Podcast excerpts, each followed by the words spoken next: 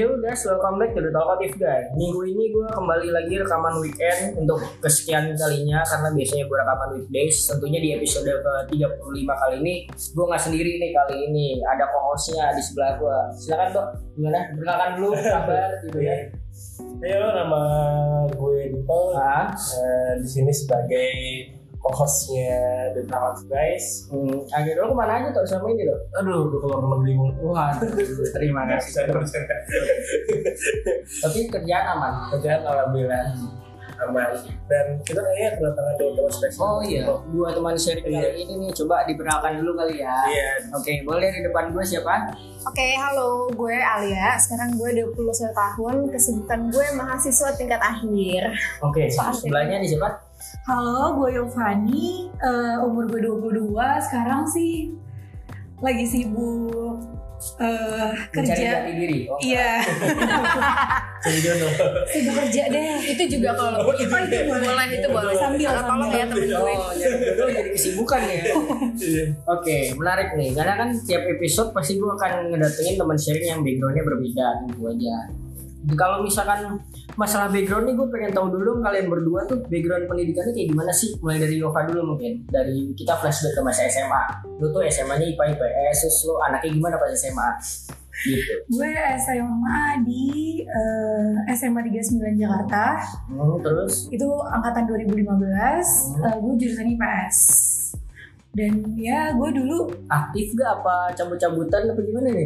Kalau pas zaman-zaman SMA. Jadi kalau dulu ya awal-awal tuh gue kayak patuh gitu, kayak aktif patuh.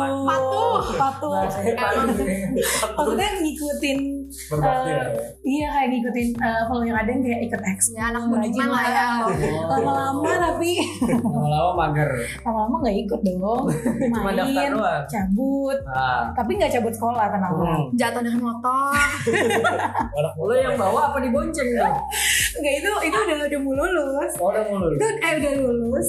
Terus ya gue kualat aja jadi jatuh dari motor. Baru bisa naik motor terus jatuh. Ya makanya jangan suka bohong sama orang tua jadinya. Tahu ya Fani? Pokoknya ya awalnya baik, lama-lama ya bandel pada masanya lah. Untuk masalah nilai lo udah target-target enggak pas SMA apa ya? Udah belajar aja.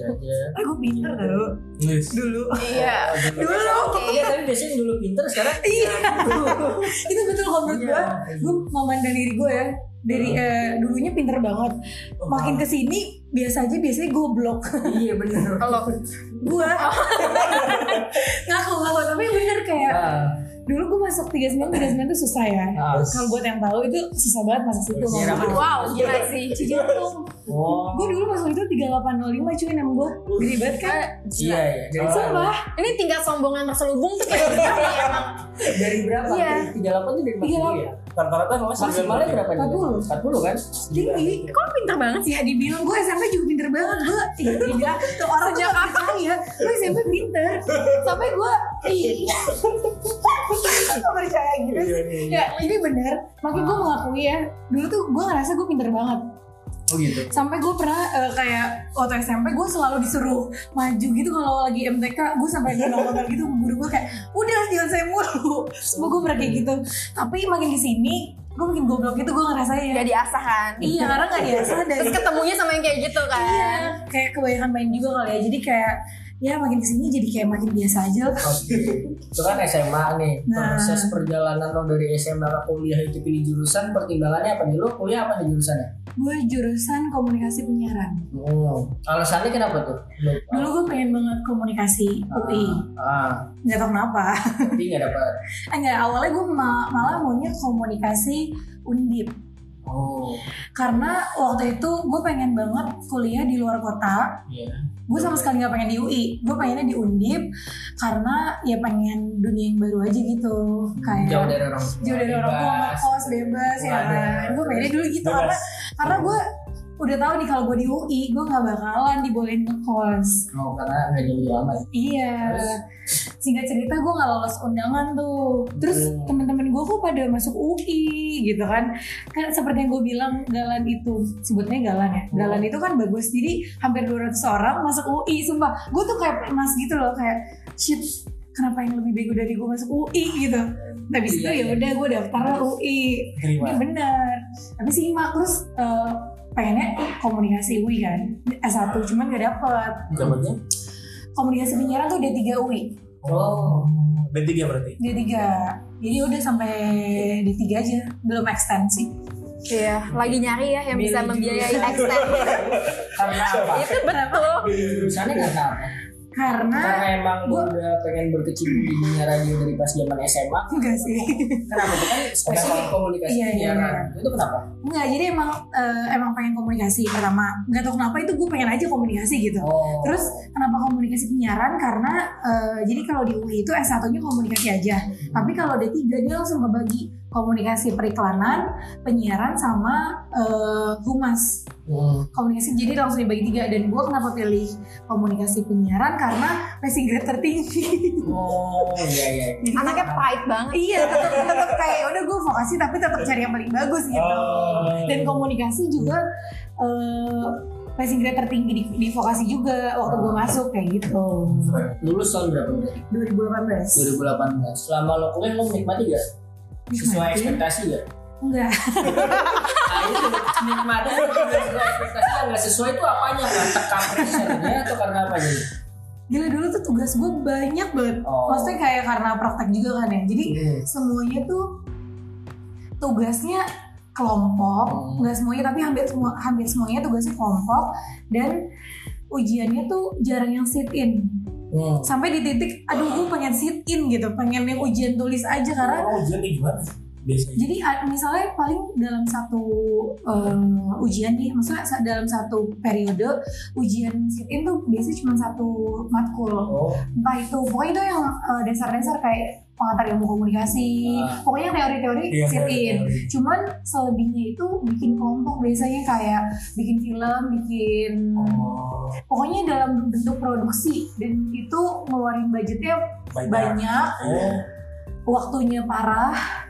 Capek banget. Gak seberapa gitu ya. Gak, pas kerja gajinya tau lah ya media. Tapi banget. Ya kan. Capek banget. Ya kan, jadinya kayak ya duh kenapa gue masuk sini. Gak boleh kayak gitu ya. Boleh gitu.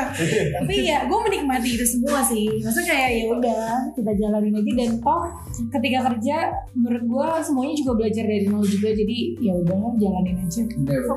Nah kalau Alia gimana nih background pendidikannya dimulai SMA dulu deh? Gue SMA di Depok, SMA 2 Depok. Gue ngambil IPS ya udah pasti, karena gue udah percaya kalau otak gue gak akan bisa mengerjakan semua hitungan itu. Jadi oke, kita ngambil IPS. Selama sekolah sih gue biasa-biasa aja, nggak yang rajin-rajin banget menurut gue. Cuman di angkatan gue dapet angket terangkum, karena setiap mau ulangan, setiap mau ujian tuh orang-orang minta catatan gue gitu. Kayak catatan padahal gue biasa aja kerjanya, juga cabut ke kantin. Kalau les juga kayak jadi gitu, inspirasi kelas ya, inspirasi atau mungkin teman-teman lo lebih parah dari lo. Mungkin ya jadi panutan. Terus kalau masalah organisasi OSIS gitu enggak, karena dulu kebetulan gue SMA bucin gitu ya, jadi itu agak gue sesali juga sampai sekarang kali.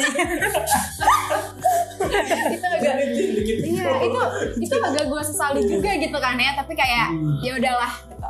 Udah gitu dulu mantan gue posesif gitu kan, jadi nggak bisa main sama teman-teman. Jadi alasan gue cabut les kayak ya nih aku mau les gitu, padahal gue main sama teman-teman gue gitu. Zaman-zaman SMA. Nah gue suka banget tuh cabut les ya. Enak banget ya. Saudara gue nggak ada yang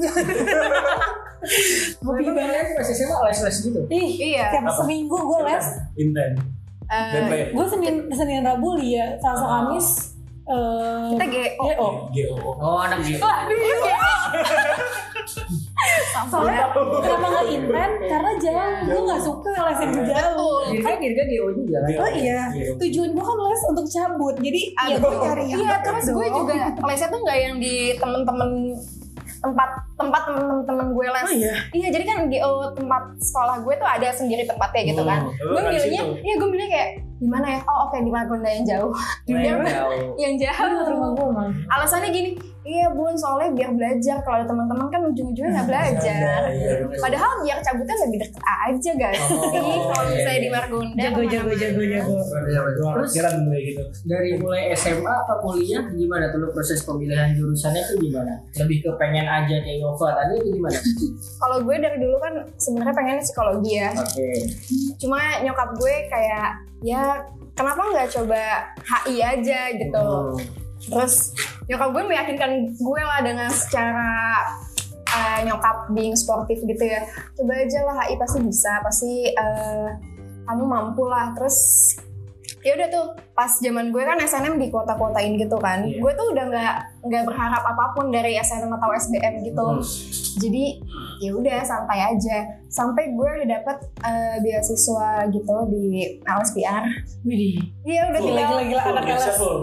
Enggak sih, tapi ya tapi yang apa sih? Harga atau iya, gitu. Ya. Tinggal bayar doang gitu kan. Iya, gue LS. Sampah banget enggak lu tahu kalau lu masuk LS. Iya, terus iya, gue udah tinggal bayar doang kan. Ternyata pas pengumuman, pas nonton nyokap gue juga itu, gue keterima. Jadinya kayak oke, yay. Tapi alhamdulillah sih, jadinya gue nggak harus head on dan menghabiskan uang banyak. Tapi itu pas lo ini nggak sih, lo udah ikhlas gitu? Soalnya kalau menurut gue kadang kalau kita ikhlas, kita bakal dapet gitu loh. Gue nggak ikhlas sih, cuma gue kayak nggak expect apa-apa aja gitu. Soalnya waktu itu sebelum gue masuk UI itu gue udah terima di UPN Jogja gitu, ada bisnis gitu. Pokoknya gue udah kayak awalnya nangis sih, kenapa gue dapet sini gitu. SBM tuh. Terus sampai akhirnya gue kayak udah ikhlas. Terus ya udah gue nggak mau buka pengumuman SIMAK tuh. Jadi sampai temen gue yang bukain karena gue udah ikhlas gitu loh di Jogja gitu. Terima terus. Temen gue bukain ternyata lolos. Terus ya udah gue bingung lah ya kayak S1 tapi UI, S1 tapi di Jogja, S1 tapi di sini. Terus gue tadinya sih pengen Jogja, cuma kata nyokap gue di Jakarta aja gitu. Tapi gue percaya sih setiap pilihan yang kita pilih kemarin itu emang pilihan terbaik karena gue mikir kayak, oh tapi kalau misalnya di sini bakal kayak gini-gini ya, lo juga nggak sih kalau misalnya lo jauh masih banyak pertimbangan kan. Gue jadi awal gitu. Bukan itu maksud gue, lo paham kan maksud gue. Tapi gue ngerasa kayak gitu. Kadang semua temen gue yang ke daerah tuh kayak ada aneh gitu. Kan gue juga ke daerah, tapi daerahnya beda dong. Anehnya tuh gimana ya? Ya kadang pas nyampe Jakarta tuh udah kayak kadang gak nyambung. Cuman kalau udah balik lagi pun kadang udah banyak yang ketinggalan gitu loh. Kayak gak nongkrong Jakarta gitu. Sedangkan lo anaknya Jakarta banget ya, Yovani lihat dong. Jakarta pinggiran. Oke, kalau Alia gimana? Selama kuliah lo menikmati gak masa kuliah lo? Apa gak sesuai ekspektasi? Pertama-tama kayak, ini kayaknya gue salah ngambil mata kuliah nih. Terus makin kesini, oh enggak, gue salah ngambil jurusan. Oh ya? Kenapa tuh emang? Kan HI padahal. Ya maksudnya gue bisa ya untuk mengikuti semua mata kuliahnya gue bisa. Tapi dasarnya tuh di mananya? Gitu? Karena gue merasa kayak, aduh ngapain ya belajar politik, aduh ngapain ya belajar ekonomi gitu loh. Maksudnya gue bisa tapi gue nggak suka dan nggak pengen aja. Jadinya gue dalam satu semester bisa kali kelas cuma 6 kali. Gitu. Terima kasih teman-teman tipsenku. Oh iya? Iya. Aduh bunda dengerin nih. Oh bunda tahu. Dosen gue yang nggak tahu. Alhamdulillah. Masih sesuai target ya. Masih, bahkan gue sampai yang shock sendiri gitu kayak, ini gue beneran bisa sampai kayak gini. Oh iya bener, oke sip. Karena emang di HI itu kebanyakan ngasihnya tugas-tugas gitu kan, bukan yang emang lo harus di kelas, lo harus aktif. Yang penting adalah penulisan lo di tugas-tugas lo itu, kayak gitu. Nah kalau misalkan selanjutnya nih gue pengen nanya, kalau misalnya biasanya kan define yourself now dari segi sifat tuh mendeskripsikan sifat masing-masing. Tapi karena kalian berdua temenan, deskripsiin teman kalian tuh, gitu kan. Jadi Alia ke Yova ke namanya kayak gitu sih. Iya, kalau siapa? Siapa? Terserah. Yang baik sama yang buruk ya. Iya. Menurut lu, gue baiknya apa? Aduh banyak banget, buruknya males sih. Nanti kita punya banyak waktu untuk dengerin. Iya, nanti buka aib saudara sendiri kan gak bagus ya. Kalau dalam agama gue sih gak boleh ya, gak tahu ya dalam agama lo. Okay. Buka. Apa? Satu apa? Apa dulu nih sifatnya? Sifat yang biasa-biasa dulu lah ya. Yang biasa-biasa dulu kan? Bacot banget orangnya sumpah. Iya gak sih? Lo baru ngobrol berapa tuh Kak? 15 menit. 15 menit. Bacotnya udah kayak gitu kan? Emang. Oke. Bawel, berisik, terus orangnya cheerful. Oke, itu agak-agak positif yang mendingan gitu. Iya lumayan lah ya. Terus orangnya ambisius sebenarnya ambisius, cuman dia maunya terlihatnya kayak orang-orang ngeliat dia, oh enggak kok dia kecil. Padahal dalam hatinya ambisius banget, kompetitif sejati nih. Kompetitif sih enggak Kak, tapi lebih ke ambisius gitu loh, punya hal-hal yang pengen dia capai, tapi dia orang-orang nggak pengen apa ya? Nggak pengen tahu kalau gimana ya? Nggak pengen tahu, pokoknya tiba-tiba jalan bawa tangan aja. Selalu sukses aja. Amin, kayak gitu. Gak usah terharu dan nangis gitu ya yo. Okay, ya udah dua kali gue bikin nangis. Yang buruk. Yang buruknya adalah Yovani ini orangnya cengeng. Sumpah cengeng banget, gak bohong. Asli dalam segala hal. Maksudnya gak cuma percintaan doang. Kesel cengeng, sedih cengeng, seneng cengeng. Kayak gitu Yovani. Gue kalau kayak terharu nangis, kesel banget sama orang nangis, nggak tau kayak keluar aja gitu. Iya kalau kesel, kalau nangis sukanya moto-motoin gitu terus miring lagi nangis. Itu baru sekali. Gak tau waktu gue sedih banget terus kayak terus gue kirim gitu. Maksudnya gue lagi curhat nih, gue lagi sedih aku gitu. Biar kayak tetap cantik. Nih gue lagi tetap cantik. Itu gue nggak ada retake ya bahkan. Ini asal jangan ditanya kayak gitu aja di sini. Gak usah bohong loh. Dah. Oke, kalau dari Yova kalian gimana? Kan gue belum nyebutin yang baiknya tahu. Oh, belum. Kan itu yang kayak apa cheerful gitu bukan? Oh, bukan. Cheerfulnya kan kadang kayak apaan sih lo? Iya, betul banget. Jadi apa? Yang mau sebutin baiknya apa nih yang biar berkesan gitu? Oh, ini agak spesifik ya. Terus gak usah terharu dan terangis lagi. Apa? Gue ini kan orangnya jarang banget terbuka ya sama orang, jarang banget cerita, jarang banget berbagi lah gitu. Iya, gue tuh orangnya lebih ke ngedengerin kan. Terus pas cerita sama Yova, gue merasa kayak, oh gila ya ternyata ada orang yang bisa dengerin gue the way I want to be listened gitu loh. Gak dong. Serius, gue merasa kayak anjir kok bisa, kok baru kali ini gitu. Bahkan gue ke pacar gue aja dulu masih sampai dia yang kayak kamu kenapa sih ngomong lah kalau misalnya ada apa-apa gitu. Nah ke Yova gue baru cerita sekali nih, padahal cerita yang gak penting-penting amat ya mungkin ya, yang gak penting-penting amat. Gue cerita sama Yova terus kayak oh wow gitu, jadi nyaman gitu loh ceritanya. Terus jadi gue bisa yang tiba-tiba kita lagi duduk sebelahan terus lagi gak ngapa-ngapain, gue cerita dan gue yakin kayak gue nggak mungkin bisa cerita ini ke teman-teman gue yang lain gitu loh. Jadi enak. BTW. Kita baru kenal tuh kayak 2 bulanan, 3 bulan tuh hitungannya sekarang. Kayak kenal di Prambors. Di Artwork. Ganti merek. Bapak itu kan jadi bahan lucu. Iya. Jadi waktu itu nih yang buat belum tahu kan, gue tuh kerja di Hard Rock dan Alia magang di Hard Rock selama 2 bulan. Jadi sebenarnya kita tuh baru kenal kayak 2 bulan, ya kalau sekarang udah 3 bulan lah ya. Cuman gue juga ngerasa nggak tahu kenapa ini tuh kayak kita udah kenal berjuta-juta tahun. Padahal sudah gue aja baru begini, tapi ini nggak peres gitu. Tapi beneran. Iya. Karena gue gue merasa teman-teman gue tuh nggak akan mengerti gitu loh. Kalau misalnya gue cerita pun mereka nggak ngerti, dan yang ada malah ngeliatnya kayak kasian atau cuma gimana gitu. Dan gue paling nggak suka dikasihanin kan. Gue paling nggak suka dikasihanin. Terus gue cerita sama Yova. Kalau itu nggak kasihanin lo? Enggak. Malah itu yang gue suka. Itu yang gue senang. Jadi gue cerita sama Yova nih misalnya kayak ya udah gue ngeluh karena emang gue pengen didengerin aja gitu. Terus dia cuma yang kayak ya udahlah santai aja. Iya sumpah kayak soalnya hidup gue begini. Iya sumpah sama. Gue nggak ngerti soalnya hidup gue kasihan. Tapi iya, gue itu yang bikin kita cocok jadi sama relate gitu, sama-sama tahu kesedihan masing-masing.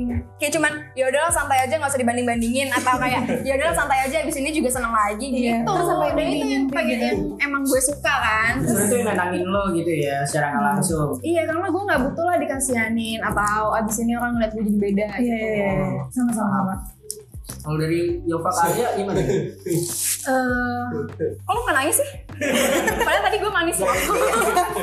Lu juga enggak. Soalnya ada orang, enak dong. Tapi gue udah merah. Kalau dia kalau pakai blush-on emang kayak gitu. Iya, mau banget, gue suka banget kayak ketampol gitu. Kalau itu bukan blushing tapi emang blush-on. Iya. Gak tau, pokoknya kalau menurut gue Alia tuh sifatnya mungkin mirip sama gue. Oh ya. Kayak apa tuh miripnya? Maksudnya itu yang mungkin ngebuat kita jadi cocok gitu, walaupun kayak baru kenal tapi ngerasanya udah lama dan tapi kayak versi baiknya gue aja. Alia, makasih. Oh gitu. Ini nggak beres ya, tapi jadi gue punya teman namanya Naomi. Tadinya gue nggak apa-apa disebut namanya. Nggak apa-apa. Oke. Tadinya gue mau podcastnya sama Naomi kan. Cuman maksudnya ada satu dan lain, satu dan lain hal nggak jadi. Hah? Nah, Naomi ini salah satu teman deket gue juga. Teman kuliah gue. Terus? Dan gue nggak tahu kenapa pas gue kenal Alia, gue ngerasa ini tuh kayak versi lain dari Naomi gitu loh.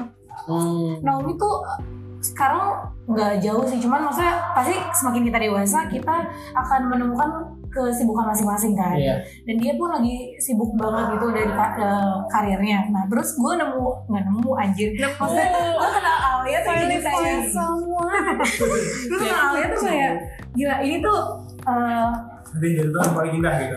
Enggak, kalau baik juga ya. Maksudnya ini tuh kayak gue menemukan lagi orang yang bisa mengerti gue. Naomi pun jadi kayak hampir sama gitu loh, nggak yang kayak mengasihani. Gue suka. Gue tuh anaknya bacot banget kan, bener kata Alia. Marah. Kan lo setuju kan kak? Gue tuh bacot banget. Repot. Dan suka banget cerita ke orang yang emang gue anggap ya ini oke lah kalau gue cerita sama dia gitu loh. Nah, dan Alia itu bisa mendengarkan dengan baik dan kadang dia menguatkan juga kalau sebenarnya, cuman gak cheesy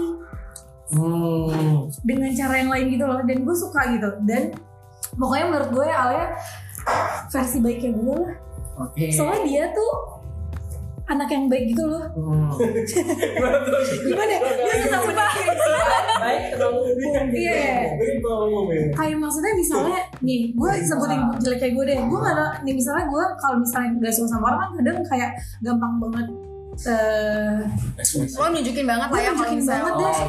Gue tuh anaknya si yang kalau orang nggak suka sama, gue nggak suka sama orang itu pasti tahu. Kalau Alia tuh bisa yang kayak sabar. Jawab dengan iya kak kenapa lalala, maksudnya kayak tamengnya tuh ada juga nih orang gitu. Iya kak kenapa, emang siapa tuh kak, siapa? Ya pokoknya gitu deh. Menurut ya udah intinya kayak menurut gue Alia baik, dan jeleknya tuh apa ya? Mungkin kalau misalnya cocok waktu itu kita pernah ngomongin gak sih di kantor, terus kayak karena kita Leo kali ya gitu guys. Jadi emang Leo kenapa?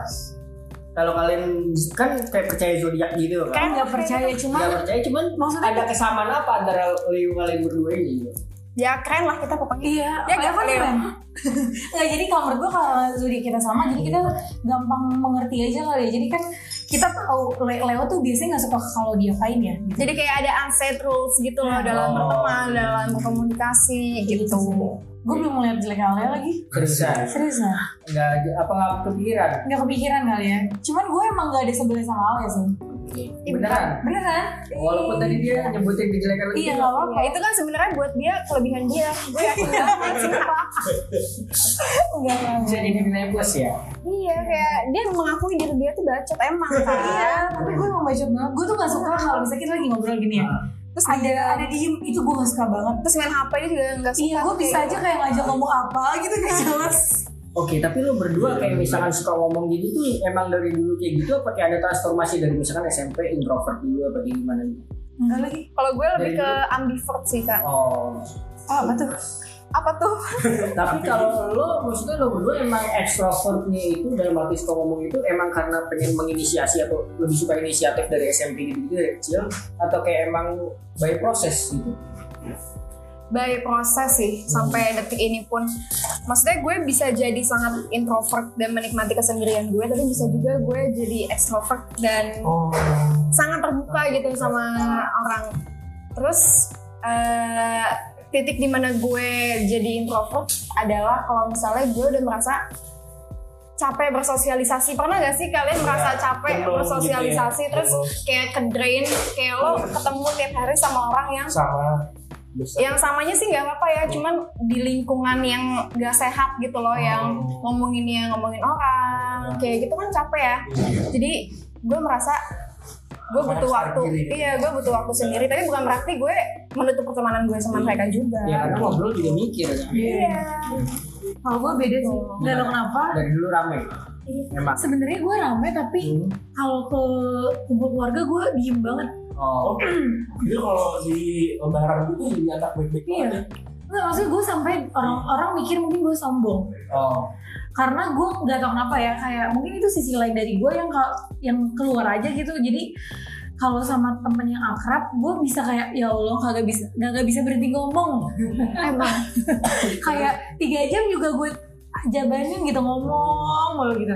Tapi kalau misalnya entah kenapa kalau di keluarga, maksudnya ngumpul keluarga besar ya. Iya. Maaf serak nih ya. Keluarga lu ada sama lu gitu ya. Iya. Kampus gua apa? Diem aja gitu. Enggak tahu kenapa kayak enggak mau. Mungkin bukan comfort zone lu. Iya iya, dan gua tipe yang lu bisa lihat ya kalau orang-orang ngeliat gua kalau diem tuh jutek parah. Oh itu mungkin salah satunya kenapa gue bacot kali ya. Kalau gue diem doang, maksudnya muka datar aja, itu jutek banget. Jadi kenapa gue mungkin bacot dan kayak cheerful, berusaha untuk cheerful sebenarnya kadang. Karena kalau gue diem doang, itu kayak kenapa sih lo jutek banget sih lo, sombong banget sih lo gitu. Iya ya. Sampai nggak hampir semua sih. Maksudnya kebanyakan temen sahabat gue awalnya pasti kayak takut sama gue. Maksudnya takut. Iya. Kayak zaman duluan. Iya gitu. Kayak pertamanya kenal tuh kayak pasti mikirnya gue sombong dan kayak iya arogan banget. Tapi gila kok dia pertama kali ke gue langsung so asik gitu. Iya kayak gue Depok, gue Cibubur. Itu tiap hari bisa pulang bareng dong. Sekolah gitu. Lo tau gak ya? Kayak oke, karena gue anak magang kali ya. Jadi kayak oke, dia baik. Iya. Iya, maksudnya kadang gue kalau misalnya di lingkungan pertemanan tuh kayak yaudah gue mau mulai dulu deh biar gue nggak dicap sombong. Karena sebenarnya gue tuh kadang diem bukan sombong, emang kayak gue capek aja gitu ya, kayak diem aja.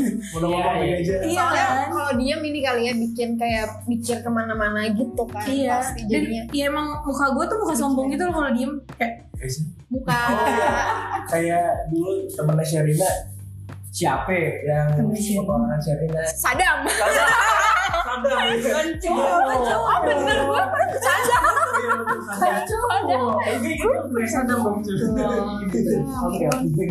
Buat lo berdua nih, secara umum apa sih yang bikin lo bahagia untuk sekarang dan ke depannya ya? Kalau untuk akhir-akhir ini dulu deh, apa nih yang bikin lo bahagia mungkin seminggu terakhir ini gitu? Jangan dari Yoka dulu ya mungkin kan? Iya, kalau seneng ngomong nih gue memberikan kesempatan untuk lo berbicara. Biar nggak diambil, soalnya kalau lagi main game tuh suka kesel gitu. Sumpah misalnya gue jawab apa terus dia bilang gini, kok lo jawab itu sih, itu kan jawaban gue. Padahal nggak, kalau itu kan emang nggak boleh sama, kalau ini kita boleh sama dong. Pertanyaannya adalah apa yang ngebuat gue bahagia? Akhir-akhir nih, dalam paling bahagia, yang paling bahagia. Jadi kan gue jujur-jujuran aja ya, gue tuh baru keluar dari kantor kan, kantor yang lama dan ya pastinya yang ngebuat gue bahagia adalah dapat kerjaan baru. Sama ini dia mau dibawa ke Kalimantan. Kalau orang yang denger enggak ada sinyal di sana. Amin. Okay. Kepada ya terus. Ya maksudnya kalau yang seminggu ini sih itu dan gue karena gue kemarin sempat nganggur jadi nganggur ini emang pilihan gue ya, jadi emang gue pengen ngeplay kerja setelah gue keluar karena gue pengen nganggur. Nah gue tujuannya emang jadi gue bisa ya tidur. Jarang yang nganggur juga tujuan keren banget kan kak, bisa mengatur apa yang kita kerja gitu kan. Untungnya rezeki datang kan, tapi maksudnya emang tujuan gue tuh gue kayak dulu kan gue kayak wisuda tuh tanggal 1 September, tanggal 3 langsung kerja. Jadi kayak ketika teman-teman gue masih libur, gue tuh udah kayak kerja. Nah gue tuh ngerasa gue lumayan jenuh dan kayak pengen libur aja sebentar gitu, kayak sampai gue bosen di rumah gitu. Tadinya tuh pengen kayak gitu, cuman kan duitnya habis juga kali ya, Pak ya. Cepet banget habisnya. Enggak habis sih, cuma nutup uang jajan. Iya kan, soalnya maksudnya gue juga nabung dan gue nggak mau tabungan gue sampai habis juga, jadi yaudah deh nyari kerja gitu. Tapi gue seneng karena gue sempat untuk kayak tidur, maksudnya leleh-leleh di rumah, terus main sama banyak temen gue. Temen gue kan banyak. Asik. Iya, by the way dia emang bucin temen guys. Iya temen gue. Ya wajar lah. Tapi temen gue tuh banyak banget. Eksis di Tinder jangan-jangan. Apa? Eksis di Tinder. Enggak. Tapi maksudnya emang bucin temen banget. Iya, gue tuh kayak bisa dibilang butem lah, budak temen. Jadi gue temen gue banyak, kadang ini kekurangan gue juga sih, dan gue nggak bisa nolak main. Jadi sehari pas dia ngajak. Iya. Ke Cikarang juga dijabanin. Iya. Asli ke Bandung. Iya. Pokoknya gue udah kangen banget. Terus Banten juga berarti. Iya itu gue doakan lah. Pokoknya gitu jadi. Yang bikin maksudnya seneng juga kayak bisa ketemu teman-teman lama. Maksudnya. Gue punya banyak teman dan pas kerja kemarin gue susah untuk ketemu kan, maksudnya tetap ketemu tapi dengan teman yang beda. Sumpah teman gue tuh banyak banget ya, bukannya sombong. Sumpah ini sombong banget. Sebagai minim teman gue langsung kayak apaan sih lo? Tapi enggak ini langsung di skip. Enggak, sumpah ya bukannya soalnya lo bakal ngerasain ketika lo punya banyak teman lo akan pusing buat ngatur waktu dan ngatur duit. Mohon maaf. Tapi gue kasih tahu aja, jadi nggak selamanya punya banyak teman itu positif. Itu betul. Kadang kayak aduh. Soalnya temannya sultan-sultan. Iya mau traktir gue mulu ya kan enggak kan dari sendiri. Jadi kayak jadi ya udah terus ya banyak temen gue yang bisa gue ajak main kemarin. Itu yang ngebuat gue seneng seminggu ini. Kalau untuk kedepannya hal yang pengen lo raih yang kira-kira bakal buat lo bahagia, apa lo belum mikir sejauh itu? Maksudnya kayak gue live flow day by day. Enggak sih, maksudnya kalau impian gue pengen banget. Maksudnya yang bikin gue seneng adalah mungkin gue sabar sama kerjaan gue yang pastinya. Maksudnya gue pengen banget sih punya usaha tapi belum tahu apa dan kayak ya masih lama lah gitu. Cuman maksudnya gue pengen punya usaha yang gue punya karyawan gitu, jadi gue kerja di rumah pun bisa gitu. Amin. Dan ya bisa ngebagiin nyokap gue karena agen galon aja ya jadi rumah kita pernah ngobrolin di soalnya di stasiun waktu pas pulang kayak iya kayak gini. Gak usah lah Yof, kita bikin usaha yang kekinian, kopi-kopian ya. Bikin aja sembako, bikin aja agen gas, dan si kontrakan yang pasti-pasti aja. Jual ayam, warkop. Pokoknya gue butuh kerennya, gue butuh duitnya. Betul. Karena kayak di titik ini tuh semakin kita dewasa ya kayak aduh gak terlalu milih-milih pekerjaan gak sih, kayak yang penting duitnya banyak. Iya bener sih. Iya bener, tapi maksudnya yang halal itu penting halal ya. Kayak gitu. Oke, kalau Alia gimana? Yang buat lo bahagia seminggu ini dan kedepannya? Kalau untuk yang seminggu ini banyak kali ya, maksudnya gue orangnya gampang seneng sih, gampang bersyukur, alhamdulillah. Terus kayak gue selesai. Finally bisa menyelesaikan skripsi gue. Terus gue abis didatengin pacar gue ke Nangor kemarin. Bucin, makasih. Terus gue bisa pulang ke sini, gue bisa ketemu sama Yova, gue punya gila hidupnya bersyukur banget. Apaan sih lo sampah. Terus minggu besok abang gue nikahan, kayak banyak lah hal-hal yang bikin gue seneng. Karena orang-orang sekitar gue seneng, gue juga ikut seneng. Betul. Cuma kalau untuk keseluruhan dalam hidup ini apa yang bikin gue seneng adalah saat orang-orang di sekitar gue seneng sih, dan saat gue bisa membantu orang, Dan gue seneng banget ngobrol itu bikin gue seneng, tapi ya sama orang yang memang satu frekuensi lah ya. Gue nggak butuh kepintaran yang sama karena gue juga nggak merasa pintar kan. Setidaknya sama-sama tahu lah cara berkomunikasi itu kayak gimana, cara merespon, nggak cuman ngobrolin orang lain, nggak cuma gosip. Ya gue seneng ngobrol yang nanti ujung-ujungnya kita, oh kita buat ini aja yuk, atau kita gini aja gitu loh, yang buat produktif. Iya, gitu. Diri ini tuh jadi berprogres gitu loh dalam hidup. Karena gue nggak pengen, gue paling takut hidup gue ini regresif gitu. Gue sampai sekarang udah kesini nih misalnya. Yeah. Terus besoknya karena gue lost, gue jadi mundur lagi ke belakang, itu gue paling takut sih. Jadi gue selalu seneng kalau misalnya kerja dan gue bisa membuat diri gue tuh berprogres gitu, nggak cuman stagnan gitu-gitu aja. Gila, kelihatan kan yang tua siapa? Ya, gitu. Tapi gue setuju banget sama lo ya. Oke, kalau misalkan dari lo berdua nih, orang tua lo ngedidik lo kayak gimana sih? Coba dari Alia dulu. Dari gue, mungkin orang tua gue ngedidiknya ada perbedaan yang jelas karena keadaan. Cuman yang nggak pernah berubah adalah bagaimana cara mereka memberikan gue sepenuhnya kepercayaan dan kebebasan gitu loh.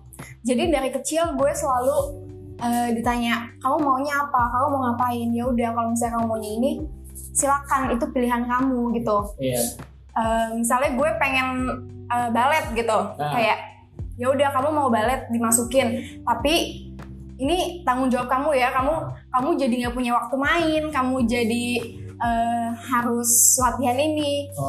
Tanggung jawab gitu, diajarin untuk bertanggung jawab. Begitu juga sampai gede kayak gini, jadinya kayak ya udahlah terserah lo mau ngapain, lo mau kerja di mana, lo mau ngapain, kita kasih kepercayaan sepenuhnya, kita kasih support sepenuhnya. Jadi itu membuat gue punya tanggung jawab yang besar akan diri gue sendiri, karena gue udah diajarin konsekuensi dari kecil, kayak kalau misalnya setiap lo milih sesuatu pasti akan ada konsekuensi yang harus lo jalanin, dan itu yang ditanemin sama orang tua gue sih sampai sekarang. Keren sih. Okay. Kalau misalnya tapi lo sama orang tua biasanya selisih paham soal apa? Dan pasti pernah dong. Gue sama bokap gue karena bokap gue kolot aja kali ya. Bokap-bokap pada umumnya. Iya, bokap gue kolot aja kali ya. Kayak kalau bokap gue tuh paling pulang malam sih, kayak cuman gitu-gitu doang kalau sama bokap ya. Tapi kalau misalnya sama nyokap tuh lebih ke nyokap gue punya ekspektasi yang besar mungkin ya sama gue. Jadi bunda tuh aduh yang pengen nangis siapa tuh sekarang kan? Ya gue gak pengen nangis, bun. Halo. Masa bersyukur punya bunda yang baik. Terus? Iya, jadi bunda tuh kayak kenapa gak coba ini? Misalnya gue waktu itu pengennya kerjanya di media nih, terus nyokap gue bilangnya kayak kenapa kamu gak nyoba di kedutaan ini gitu. Maksudnya nyokap gue selalu menganggap gue ini capable gitu untuk melakukan hal-hal besar. Iya, maksudnya dengan background yang kamu punya, kamu bisa ngedapetin ini loh sebenarnya, bukan cuma ini doang. Kenapa kamu nggak push diri kamu sampai ke limit kamu, kayak gitu sih. Paling sama nyokap gue kayak gitu. Tapi ujung-ujungnya kita akan menemukan satu solusi di mana gue senang, nyokap senang. Aduh. Lo berapa bersaudara sih? 2 aja. Berdua, kakak lo 1. Enggak, gue anak paling tua. Oh, anak paling tua. Gue anak paling tua. Nyokap gue masih 42 tahun. Oh, adik lo dewasa. Adik lo umur berapa? Beda 5 tahun. Oh, beda 5 tahun. Lumayan lah ya. Yeah. Terus kalau misalnya dari Yova sendiri gimana? Orang tua lo ngedidik lo gimana? Sebenarnya kurang lebih sama sih. Maksudnya gue tipe yang dari dulu nggak pernah dipaksa untuk kayak kamu sekolah di sini ya, kamu kuliah di sini ya, atau kamu kerja di sini. Pokoknya gue nggak pernah dituntut untuk seperti itu. Jadi ya semuanya tuh dibebasin dari dulu ke gue, dan ya jadi kayak ya udah kalau kamu pilih ini kamu tanggung jawab, lebih dibebasin dan dikasih tanggung jawab. Cuman kalau misalnya ditanya kayak tadi Alia apa yang selisih, mungkin nggak pernah selisih paham, cuman gue dulu tuh sangat amat nggak boleh main gitu, maksudnya iya kayak itu yang buat gue berbohong mungkin. Iya makanya dia sering cabut les kan ya teman-teman, jangan sering dicontoh. Banget dicabut. Enggak, bahkan gue dijemput tapi gue cabut gitu. Jadi dulu sama misalnya gue Lia nih, Lia Cibubur tuh depannya kan Raffles yang Yoshinoya Family Mart tuh. Bisa aja gue misalnya kan gue masuk kuliah jam 7 pulang jam 9, bokap gue biasanya udah standby tuh setengah 9, pokoknya jam 9 dia udah jemput lah. Terus gue pernah suatu kali gini, jemputnya setengah 10 aja, Yova ada tambahan lalala gitulah pokoknya. Halo Lia, sejak aku gak boleh tambahan. Terus apa gue padahal kagak les tuh di seberang aja padahal di Yoshinoya nongkrong di Family Mart. Dan emang kalau Lia kan ada jatah lesnya juga kan, misalnya ada 6 kali tuh waktu itu boleh gak les, jadi gue manfaatin dong. Terus abis itu tahu ya Pak, gue ngeliat dari seberang kelihatan gitu kayak aduh kayak mobil gue nih anjir. Bapak gue udah datang 8:30 anjir, gue pindahin 9:10 nungguin. Terus akhirnya kayak ya udah gue nggak nyampe 9:10. Pas orang-orang udah ramai nih keluaran dia, udah gue langsung kalau menyelinap gitu ya biar nggak ketahuan. Nih tips and trick cabut kalau misalnya lo udah dijemput orang tua. Gue pernah juga nggak GO tapi gue ke Dufan. Sampah banget ya Allah. Ini lo ngapain dosa gue ya. Jadi dulu minta maaf sama bokap lo. Iya maaf ya Pak. Kamu dengerin juga ya Pak. Iya bokap gue meninggal mohon maaf. Iya santai aja. Santai aja. Terus waktu itu pernah ya, ini jangan ditiru sih. Tapi menurut gue ini kayak salah satu kenakalan remaja SMA lah. Dan masih wajar lah. Iya tapi itu cuma sekali doang juga. Oh sekali. Jadi waktu itu gue guru gue yang meninggal. Mustang. Innalillahi. Terus kayak guru legend gitu. Killer lah ya. Enggak. Itu padahal guru agama gue loh. Tapi gue nggak ikut gitu. Emang lo belajar agama? Gue di kelas aja lah, kayak ngeliatin yang Islam aja gitu kan. Terus abis itu pokoknya guru agama gue ini meninggal dan karena dia legend, kita dipulangin. Jadi itu masih pagi 7:30 gitu, kita kayak dibubarin gitu kayak biar orang-orang kalau mau ngelayat bareng lah gitu. Yeah. Terus temen gue tiba-tiba ada yang ide kayak ke Dufan yuk gitu. Iya, tapi emang gak ada, kita gak ada yang pengen ngelayat dan ya udah ke Dufan yuk gitu. Terus kayak lu bayangin ya, gue kayak gak ada yang bawa baju dong, gak ada yang bawa persiapan maksudnya. Tapi alhamdulillah punya duit ya. Dulu gue kaya banget. Untuk anak sekolah gue maksudnya bukan orang, maksudnya gue merasa dulu uang jajan gue banyak aja. Kalau sekarang ya Allah. Nah terus abis itu tiba-tiba kayak boleh juga, dan gue tipe yang jeleknya gue susah nolak sampai sekarang. Kalau diajak main gue nggak enakan, gue akan yaudah yuk gitu. Terus abis itu lo bayangin ya kayak rok gue tuh rok span. Orang SMA yang dikecilin nggak ya? Iya dong. Oh iya kalau terbentuk gitu ya. Baju lo nggak segendut ini. Baju lo kayak gantungan kunci nggak ya? Kalau baju nggak rok ya, maksudnya lo bayangin gue kayak nggak ada yang bawa baju ganti dong. Tapi gue dulu selalu bawa jaket. Jadi kayak singkat cerita kita ke Dufan, gue pakai celana daleman temen gue yang berkerudung. Pakai legend gitu. Enggak, celana pendek. Terus atasannya gue ganti pakai sweater gue. Temen gue ada yang kayak sampai nyari-nyari baju celana olahraga, kayak hari itu kita nyari siapa kelas yang olahraga kita minjem. Boleh itu ya?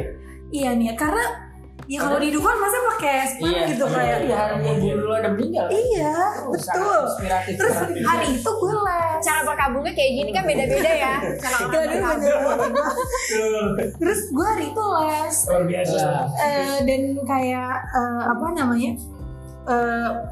dan ini gue nggak tahu jalan gitu kan, dulu gue kayak nggak bisa naik transportasi umum, maksudnya kayak bis kereta gue nggak ngerti gitu ya? Enggak sih, maksudnya gue tahu angkutan tapi yang deket-deket aja gitu. Tapi gue nggak bisa belum ada sumpah. Waktu itu gue dari kan buru-buru nih, dari maksudnya temen gue yang ngerti jalan udah turun di Lenteng. Gue itu pertama kali naik kereta deh. Terus gue sama temen gue ini namanya Ajeng, kita les. Terus kita berhenti di UI, kayak temen gue bilang nanti kalian berhenti di UI ya. Terus ya oke. Padahal kita nggak tahu gitu.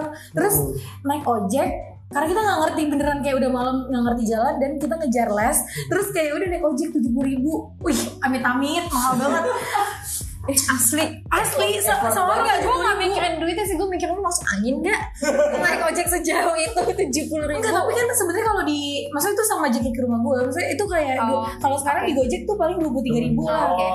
Tapi dulu tuh 70.000 dan kita tuh kayak yaudah mas yang penting cepet lah ya kan. Terus kayak udah nyampe terus kayak teman gue jangan sampai di depan GO-nya turunnya gitu kan. Terus yaudah kita turun dari sebelumnya, soalnya temen gue ini dijemput sama nyokapnya, gue dijemput bokap gue.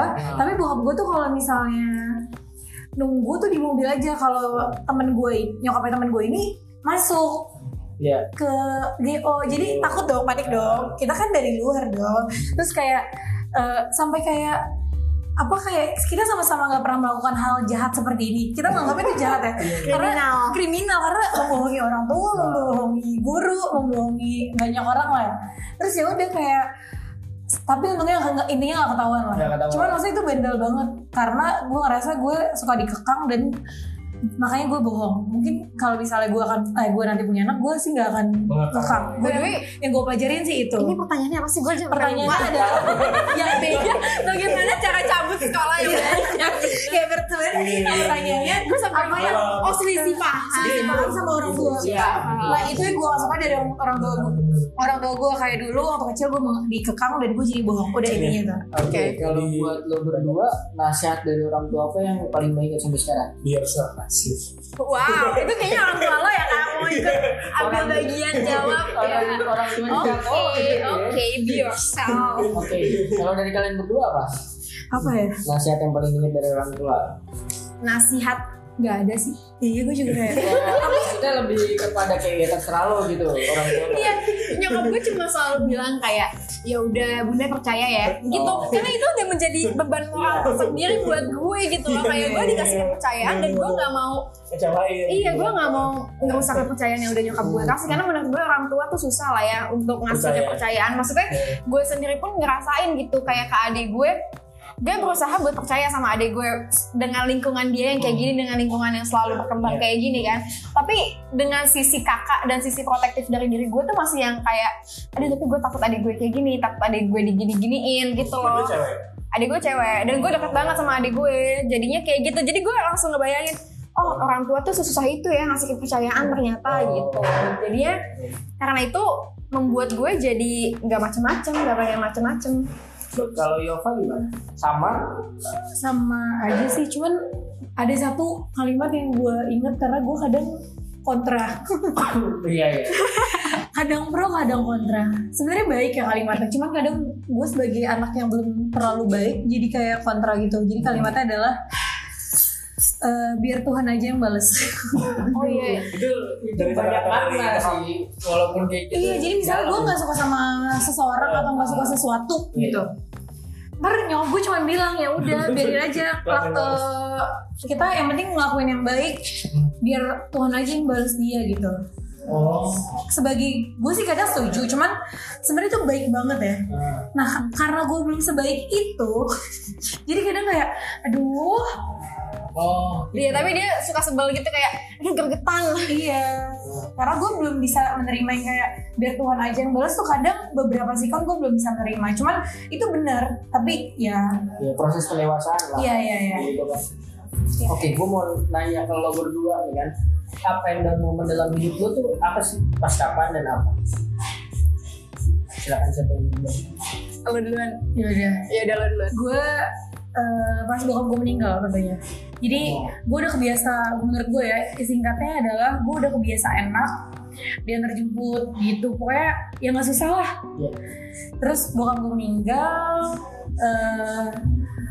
dari awal, nggak sebelum bokap gue meninggal itu gue udah mulai kayak Tuhan tuh kasih bridging gitu, kayak kalau dia dikasih bridging, dikasih kayak pas bokap gue meninggal semua orang riwuh kan, jadi bokap gue meninggal karena kanker 7 minggu di rumah sakit. Sama sih. Nah itu kayak pas belum meninggal itu gue udah dilatih tuh, kayak tiba-tiba gue berangkatnya sendiri yang kayak dulu kan masuk mau 6:30 nggak sih, 5:30 ya? 6:30. 5:30 lo mau sholat subuh berjamaah. 6:30. Terus kayak gue nggak ngerti naik apa dan maksudnya kayak sampai di titik kayak aduh gue udah biasa diantar jemput kayak aduh pusing banget. Pokoknya kayak awalnya gitu, terus nyokap gue kan juga sakit ya, jadi kayak menurut gue sebenarnya hidup gue penuh cobaan lah kalau menurut gue. Mungkin orang ngeliatnya tuh hidup gue tuh bahagia-bahagia aja kali ya. Kalau ngeliat dari Instastory dan lain-lain tuh mungkin orang lain tuh ngeliat gue, yo hidup gue enak banget. Cuman sebenarnya enggak, hidup gue tuh udah mulai dibilang kayak dipaksa untuk dewasa sebelum waktunya tuh dari bokap gue meninggal 2014. Iya betul. Ya itu. Soalnya semuanya beneran yang kayak berubah aja. Itu langsung SMA ya? pas mau kuliah belum lulus SMA, kayak kelas 3 gitu ya. Kelas 3, pokoknya gue sampai pernah mau gue daftar BKUI nih. Oh. Terus gue terus habis itu bokap gue udah di rumah sakit. Terus gue bilang nanti bangun pagi, terus gue bilang nanti emang mau ke UI ya, izin gitu. Terus abis itu pas gue mandi bokap gue kambuh. Udah jadi gue kayak gak jadi. Terus abis itu gue bilang gini, mungkin dia gak mau gue pergi kali ya. Terus abis itu pas gue yaudah gak jadilah, pokoknya singkat cerita gue gak jadi ke UI. Terus gue bilang gini ke bokap, iya tapi nanti papa temenin Deva keliling UI ya loh gitu. Oh. Sedihnya segitu kayak aduh payah. Terus yaudah, tapi nyatanya bokap gue meninggal kan. Terus yaudah kayak hidup dimulai dari situ sih kalau menurut gue. Oke, kalau momen up-nya yang bikin lo senang banget pas kapan dan apa? Balik-balik gitu, setelah down gitu maksudnya. Aduh, gue belum up-up banget ya. Misalkan pada saat itulah, flashback kan kalau mungkin sekarang kan masih biasa aja. Tapi pada saat itu bisa jadi sebuah achievement gitu. Apa ya? First block lo kan atau apa? Mungkin iya, jadi dulu tuh gue menganggap, dulu sampai kayak aduh harusnya gue kalau bokap gue masih ada, kalau gue nggak masuk SNM tuh kayak ya lah gue santai aja gitu, kayak masuk swasta juga chill lah gitu. Chill lah gitu ya kan? Chill banget sih. Enggak cuma maksudnya yang nggak usah mikir, maksudnya ya lah lu umur SMA mikir apaan sih gitu. Cuman di saat itu gue sampai kayak aduh gue nggak dapet SNM, gue nggak boleh swasta nih. Ya. Walaupun belum gue MBA, cuman maksud gue udah mikir gitu kayak aduh bokap gue yang tulang punggung biasanya udah nggak ada nih, gue harus pikir gitu. Jadi di situ dan ketika maksudnya apa ya, dibilang up mungkin belum up banget, gue ngerasa hidup gue masih di bawah ya. Tapi gue bersyukur karena mungkin maksudnya Tuhan kasih cobaan itu, tapi Tuhan kasih berkat yang lain gitu. Kayak apa ya, gue lulus Kumlaut. Wow, tetap sombong. Fokus, ujung-ujungnya sombong. Sombong kalau ada buktinya nggak apa-apa. Iya, maksudnya gue kumlaut terus abis itu, maksudnya tanggal 1 gue wisuda, tanggal 3 langsung kerja kan. Kayak teman-teman gue juga masih ada yang liburan, PHI, maksudnya kadang aku 8 bulan kali. Iya kan, maksudnya kadang gue ngerasa oh ya ini kayak gitu kak, berkat dari Tuhan nih yang dia kasih. Emang gue harus, selain gue emang harus gue bekerja gitu kan. Tapi gue ngerasa kadang ya Tuhan ngasih berkat yang banyak aja buat gue, entah kayak kesehatan, entah gue dikelilingi banyak teman-teman gue yang baik sama gue, entah ya dengan cara yang banyak lah Tuhan tuh kasih berkat itu. Cuman untuk dianggap up banget gue sih belum ya. Cuman gue bersyukur dengan apa yang gue punya dan gue dapetin sekarang. Puji Tuhan, besok jangan lupa gereja ya, Yopan. Kalau Alia gimana? Kalau gue sebenarnya sama sih ya sama Yova, cuma bokap gue masih sehat kok, alhamdulillah, lagi makanan pempek mungkin sehat. Jadi jawabnya pas kapan? Pas bokap gue bangkrut sih, itu momen dimana kayak susah banget sih sebenarnya, karena gue dari kecil dari dulu tuh selalu dibiasain apa-apa ada ya, gue princess lah. Bahkan teman-teman gue sendiri tuh bilang kayak lo tuh princess banget gitu loh, kayak kemana-mana sama supir, nggak bisa kepanasan, nggak bisa naik kendaraan umum. Terus gue pernah waktu itu punya pacar SMP, bahkan sampai bokap gue tuh nyuruh kayak supirnya nemenin gue nonton. Sebegitunya. Tapi karena dulu dari kecil pun gue juga gak pernah minta apa-apa sama bokap dan nyokap. Kayak misalnya gue mau apa-apa nih, mau barang lah, gue gak pernah yang kayak ngerengek terus bilang ya mau ini terus sampai ngambek kayak gitu, gak pernah. Mesti harus loh. Gak pernah, karena gue kayak merasa gue harus mengakui sesuatu, gue harus menghasilkan sesuatu dulu, baru gue bisa mendapatkan hak gue gitu. Dari dulu tuh gue selalu merasa kayak gitu kan. Kayak misalnya sebatas nilai ujian bagus deh gitu, baru deh gue bilang kayak ya kan nilai kakak segini nih, mau beliin ini gak? Tapi kalau misalnya enggak, ya udah nggak apa, nanti kakak nabung gitu. Jadi gue nggak merasa kehilangan dengan barang-barang yang nggak bisa gue beli lagi, gue cuma kehilangan kayak fasilitas yang dikasih aja sih gitu. Oke, itu dalamnya kan? Iya. up-nya adalah di saat gue udah bisa menerima semuanya sih. Iya, gue udah bisa, iya gue bisa accepting sama keadaan gue sekarang. Gue udah berhenti menyalahkan keadaan, gue udah berhenti sedih. Kayak, iya ini kehidupan gitu, ini kehidupan yang harus lo jalanin. Jadi saat ini gue merasa kayak, oh ini udah momen up gue meskipun masih ada down-nya. Tapi gue merasa cukup puas dengan diri gue sendiri sih. Betul. Oke, salah. Nah, toh tadi kan kita udah hampir sejam nih baru ngomongin kepribadiannya mereka berdua. Seru banget kan? Iya kan, seru gitu. Karena untungnya mereka membantu kita dan mereka cerita banyak sebelum kita tanya lebih jauh. Jadi kayaknya kita bakal jadi episode rekor panjang. Semoga ya. Iya, tapi dari sekarang ya guys, jangan di skip, nggak apa-apa. Yang penting itu seru gitu kan, ada manfaat. Kalau bercanda ada moral, tadi kayak bulat baru mulai pun ada pesan moral lagi. Iya kan? Dia punya pesan moral sih. Ada tahu banyak, banyak ya. Ada kalau dengerin pelan-pelan gitu pasti ada. Ayo cari tempat. Menit berapa ya? Coba komen di bawah nggak ada ya? Terus sama ngobrol banyak. Belum. Ntar gue beli followers. Boleh. Nah kebetulan, jadi gue bahas tentang followers. Sekarang kita bahas tentang sosmed dan kehidupan mereka pernah jadi anak radio. Oh, anak radio Bapak ya? Iya, dulu pernah jadi anak radio. Radio apa Kak Dito? Prambors. Prambors lagi.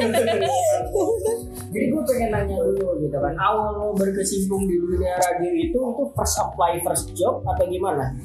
Kalau gue dulu pernah magang wajib dari kampus, dan gue apply di Mustang. Mustang tuh tapi masih di Menara BCA dulu. Dia 2017, belum pindah tuh kayak sekarang. Jadi waktu itu gue magang 3 bulan, atau pokoknya gue magang wajib gitu dari kampus. Terus gue magang di Mustang, dan gara-gara itu gue jadi kayak, lu pengen dikerja di radio gitu. Jadi ya? Enggak dong.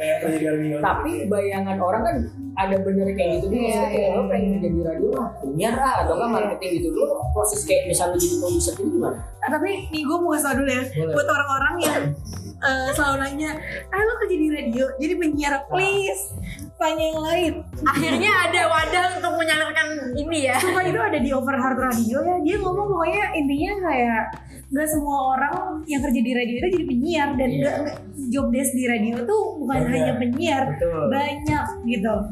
Nah gue tentunya gak jadi penyiar, karena penyiar tuh punya jalurnya tersendiri lah. Maksudnya lu nge-play sebagai karyawan atau penyiar hitungannya kalau menurut gue bukan karyawan soalnya. Kalau gue kan emang karyawan, maksudnya emang nge-play jadi karyawan. Nah gue di Hard Rock ngelamar sebagai produser. Emang dari awal udah jadi produser ya? Ngelamar sebagai produser, terus ya udah puji Tuhan keterima jadi produser sore. Tadinya 2018 gue jadi produser sore drive. Terus akhirnya rolling produser komersil selama setahun. Total setahun sih di radio. Oke. Tips dari lo kalau misalnya anak yang pengen kerja di radio mungkin bagian kreatif atau produser gitu, gimana sih, apa menurut lo hal yang harus menonjol gitu lo berdasarkan interview lo mungkin? Kan udah terima. Kreativitas. Ya basicnya sih kreativitas. Cuman mental juga sih dikuat-kuatin. Oh mental ya? Mental. Oke, kalau misalkan Alia gimana nih awal berkecimpung masuk ke radio gimana nih? Kan lo magang ya? Iya gue magang. Jadi awalnya tuh dulu pas SMP sering banget kan denger radio, masih dengerin zamannya si Danang Darto tuh. Terus kayak itu baru Prambors tuh. Iya ini baru Prambors loh Kak. Ya by the way. Terus gue suka nyeletuk gitu kan, kayak aduh kayaknya seru banget ya kerja di radio gitu. Udah gitu aja kan. Terus masuk HI gue mikir kayak udahlah pupus nih kerja di media segala macam gitu. Terus semester kemarin tuh gue bener-bener kayak aduh ngapain ya, bosen banget nih liburan 2 bulan, 3 bulan gitu. Terus cowok gue udah lulus sudah kerja gitu kan, jadi kayak oke deh gue coba aja ngelamar di radio kali ya. Produktif banget ya. Gila gue aja dulu tiap liburan ya tidur aja di rumah. Ya daripada gue ngabisin duit gitu kan. Perbahan dan main sama temen ngabisin duit gitu, mending gue kayak apply aja gitu kan. Gue apply di Hard Rock, terus dapat panggilan wawancara, habis itu langsung keterima. Jadi first radio yang lo play emang Hard Rock ya? Iya emang Hard Rock. Terus kalau dari lu apa? Kalau misalnya magang terlalu banyak kualifikasi apa simpel sih sebenarnya kalau di radio?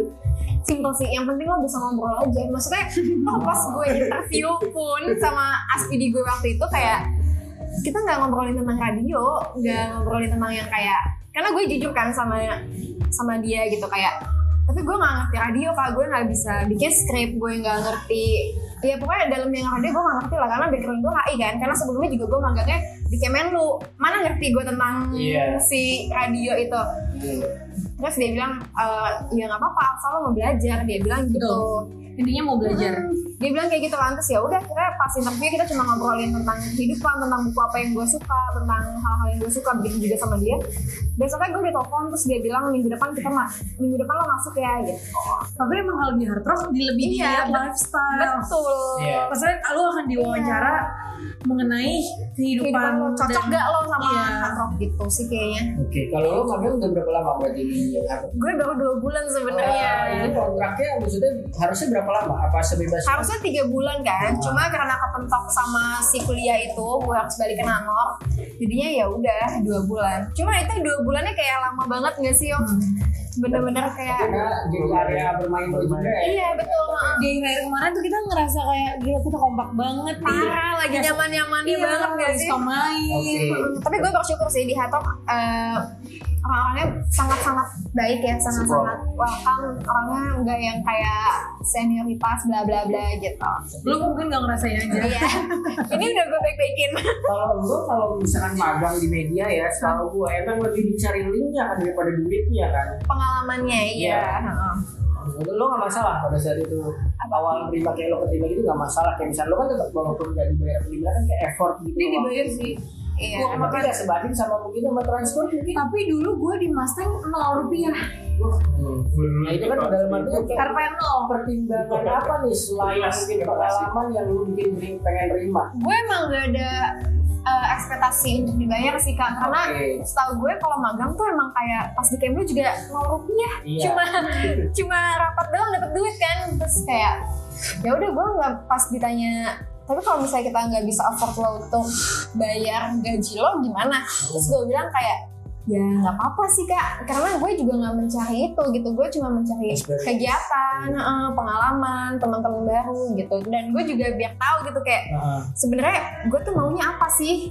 Kayak gue udah nyobain, gue kan udah nyobain yang di pemerintahan yang sesuai sama bidang gue katanya, di Kemlu kan.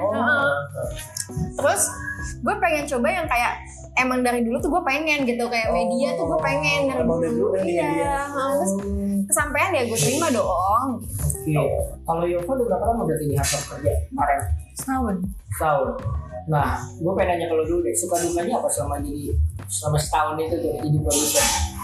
Suka semua ya kalau? Gak mungkin dong. Kalau suka semua gak mungkin bisa. Sukanya adalah lingkungannya tuh sebenarnya enak. Terus? Gak selalu enak sih, cuman maksudnya hitungannya mungkin untuk kalau dibandingkan sama yang lain pemerintahan gitu kayak kantoran banget, ini menyenangkan dan aduh gue gak mau peres lagi. Gak apa-apa, gak apa-apa kan abis ini mau lo jatohin soalnya. Ya pokoknya kayaknya gue gak akan bisa ngomong banyak karena gue gak suka berbohong. Jadi gue akan bilang sebenarnya basically menyenangkan. Iya. Seru karena kalau yang orang lihat tuh pasti kayak ih seru banget sih yo melihat artis ada. Ketemu artis ini ya emang seru, maksudnya ketemu artis ini itu yang awalnya gue kayak Nora tapi lama-lama juga udah kayak aduh dia lagi nih datang gitu sampai di titik itu. Terus enaknya juga suka dapet tiket gratisan tentunya. Betul. Nonton konser yang biasanya gue nggak mau mengeluarkan duit gitu itu gue bisa tonton gitu. Entertainment terpenuhi. Terus entertainment iya entertainment terpenuhi. Yang gak enaknya nih gajinya tidak terpenuhi. Itu wajar dibilang kecil juga ya media kalau lo tahu media ya kayak gitulah. maksudnya efisiensi. Iya, emang bukan kantor gue yang kayak gitu, emang media kayak gitu gitu. Iya ya, Pak. Even gue waktu itu kerja di Kompas pun sebagai digitalnya tuh sama aja kayak media-media lain. Iya. Ya emang itu udah rahasia publik gitu loh kalau media ya kayak gitu. Cuman makanya gue pengen eksplor yang lain. Oke, juga selain itu loh, selain gaji apa? Nggak ada ya? Nggak ada. Kayaknya ada ya? Nggak, maksudnya kayak gitu aja mungkin capek karena jadwal terlalu padat itu apa karena apa? Jadi, enggak, jadi gue harus tahu ya, cita-cita Yova itu jadi PNS guys. Jadi yang bisa berangkat pagi terus pulangnya tuh udah pasti jam 4 sore gitu. Iya, dia pengennya kayak gitu. Oh ya. Yang saya bisa ke bazar gitu. Iya. PNS banget tuh, PNS banget. Mungkin karena tipe gue adalah yang gue tuh anaknya sebenarnya nggak ngaret, jadi misalnya masuk jam 9 gue tuh dulu awal-awal kayak bisa datang sama 9 gitu, maksudnya gue emang bukan tipe yang ngaret dan gue morning person gitu. Jadi ketika pulangnya misalnya kayak kemarin dulu deh yang gue masuk sore tuh kan paling jam 9, gue tuh kurang suka tuh dulu karena gue pertama morning person. Tidur lama tapi bangun pagi kan kayak gak enak dong. Rumah gue jauh, mohon maaf. Jadi dulu gue duka banget sih di situ. Terus ya kan, terus ketika dan di media itu, ini bukan di kantor gue dong ya, kayaknya di media itu emang kalau misalnya jam pulang lo misalnya jam 6, lo gak bisa langsung pulang jam 6. Maksudnya ya kayak etikanya adalah lo lama-lama di kantor lah, mau kerjaan lo udah kelar gitu. Dan gue tuh tipe yang nggak kayak gitu, kayak gue tipe gue kan ngerjain cepet aja, yang penting gue bisa pulang cepet gitu. Maksudnya ya nggak apa-apa, maksudnya gue bisa kelar dari jam 4, gue nggak pulang jam 4 lah, maksudnya gue akan pulang sesuai jam kantor. Tapi emang gue suka tenggo karena rumah gue jauh dan gue pakai angkutan umum coy.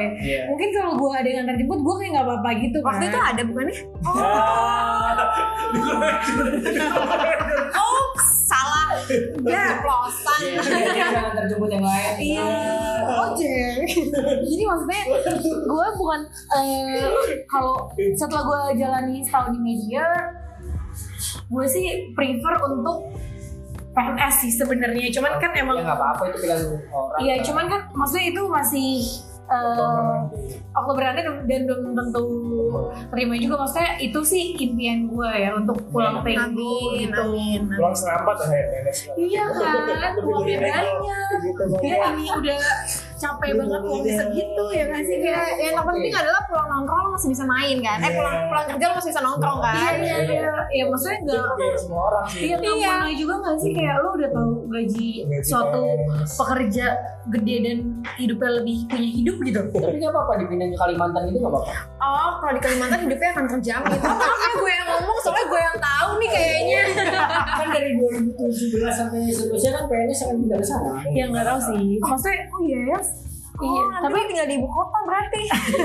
Tapi maksudnya gue juga sebenarnya ini juga masih kerja di media. Ini ntar takutnya orang ada yang tahu, lalu kan masih di media ya, kok lu ngomong gitu kan? Gak apa-apa, ini tadinya masih sebulanan lagi. Masih lama. Siapa tahu nanti udah emang pindah. Udah PNS gitu. Tapi maksudnya gak bisa dipungkiri gue tuh emang jurusan komunikasi yang biasanya di media. Jadi ya kalau untuk kerja kantoran yang beneran kantoran yang tenggo itu rada susah. Jadi gue emang masih di media, cuman gue masih mencari yang bisa menyesuaikan gue lah.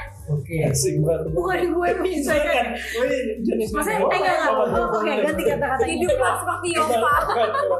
Oke, salah. Maksudnya adalah yang masih bisa gue tolerir jam kerjanya. Siap. Oke, dalam segi kerjaan gak ada kendala di media? Ya ada dong, tapi gue gak mau ngomong lah.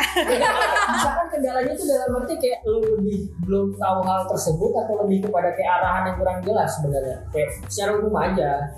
Oh kalau misalnya karena gue di industri kreatif kayak kadang lumayan tertekan sih karena dituntut untuk kreatif, sekreatif-kreatifnya dan kayak karena produser juga, maksudnya emang ini job desk gue, harusnya gue menerima, cuman kadang ya aduh kok gue nggak ada ide, terus gimana gitu? Day by day juga kan? Iya, maksudnya kayak ya lo dituntut tiap hari selalu ada gitu, jadi yang mau ke dunia kreatif ya emang itu harus yang harus lo lakuin gitu. Oke, kalau Alia gimana nih? Suka dukanya jadi anak radio gimana?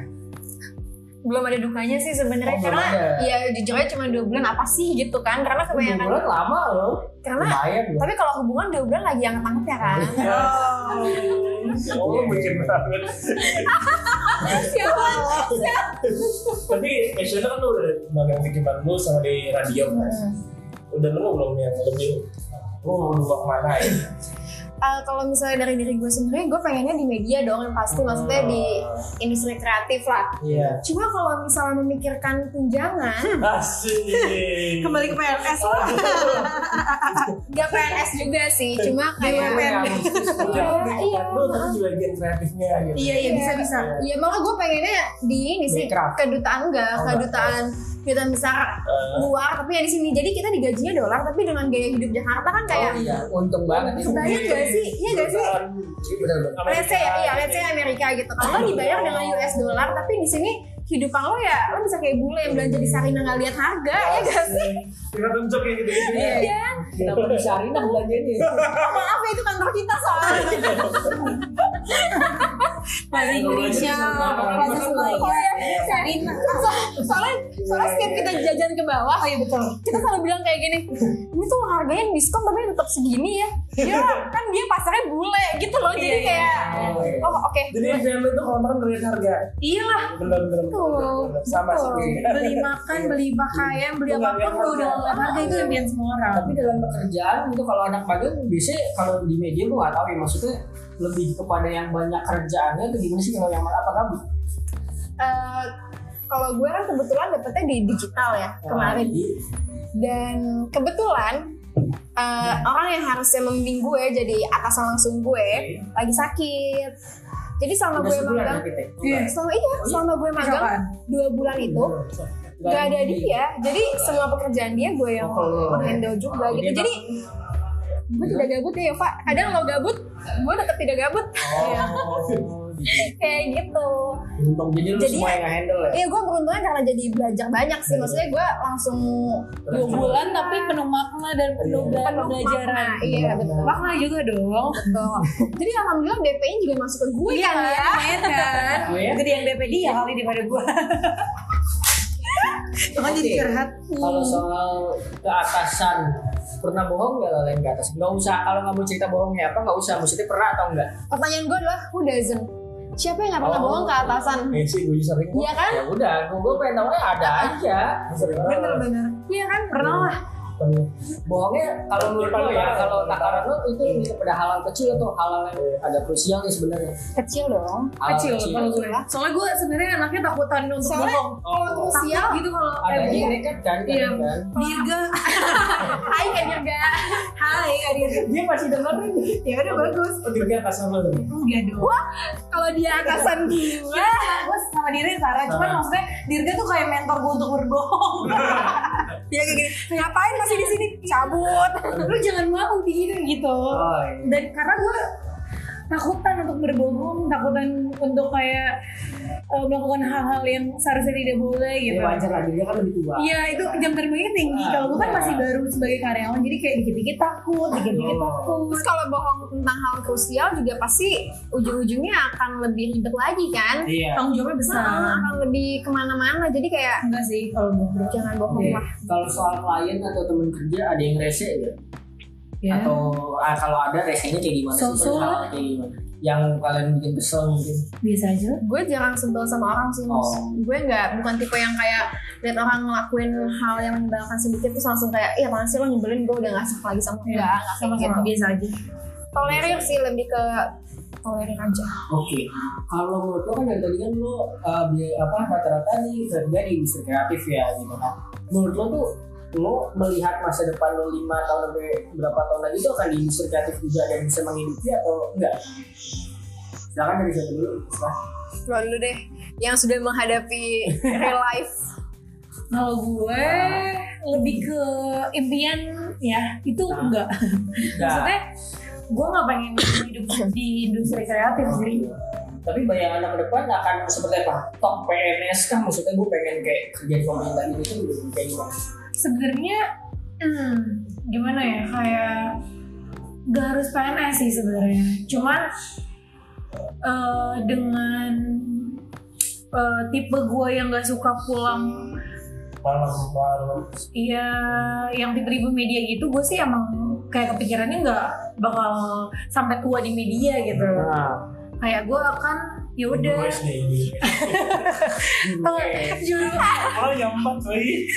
dulu cita-cita pertama gue jadi itu guru TK.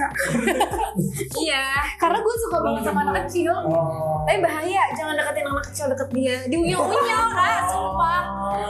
Gue suka banget anak kecil, jadi dulu iya dicubit-cubit elemen sih mungkin. Kalau berandai berarti lu pengen kerja di BUMN.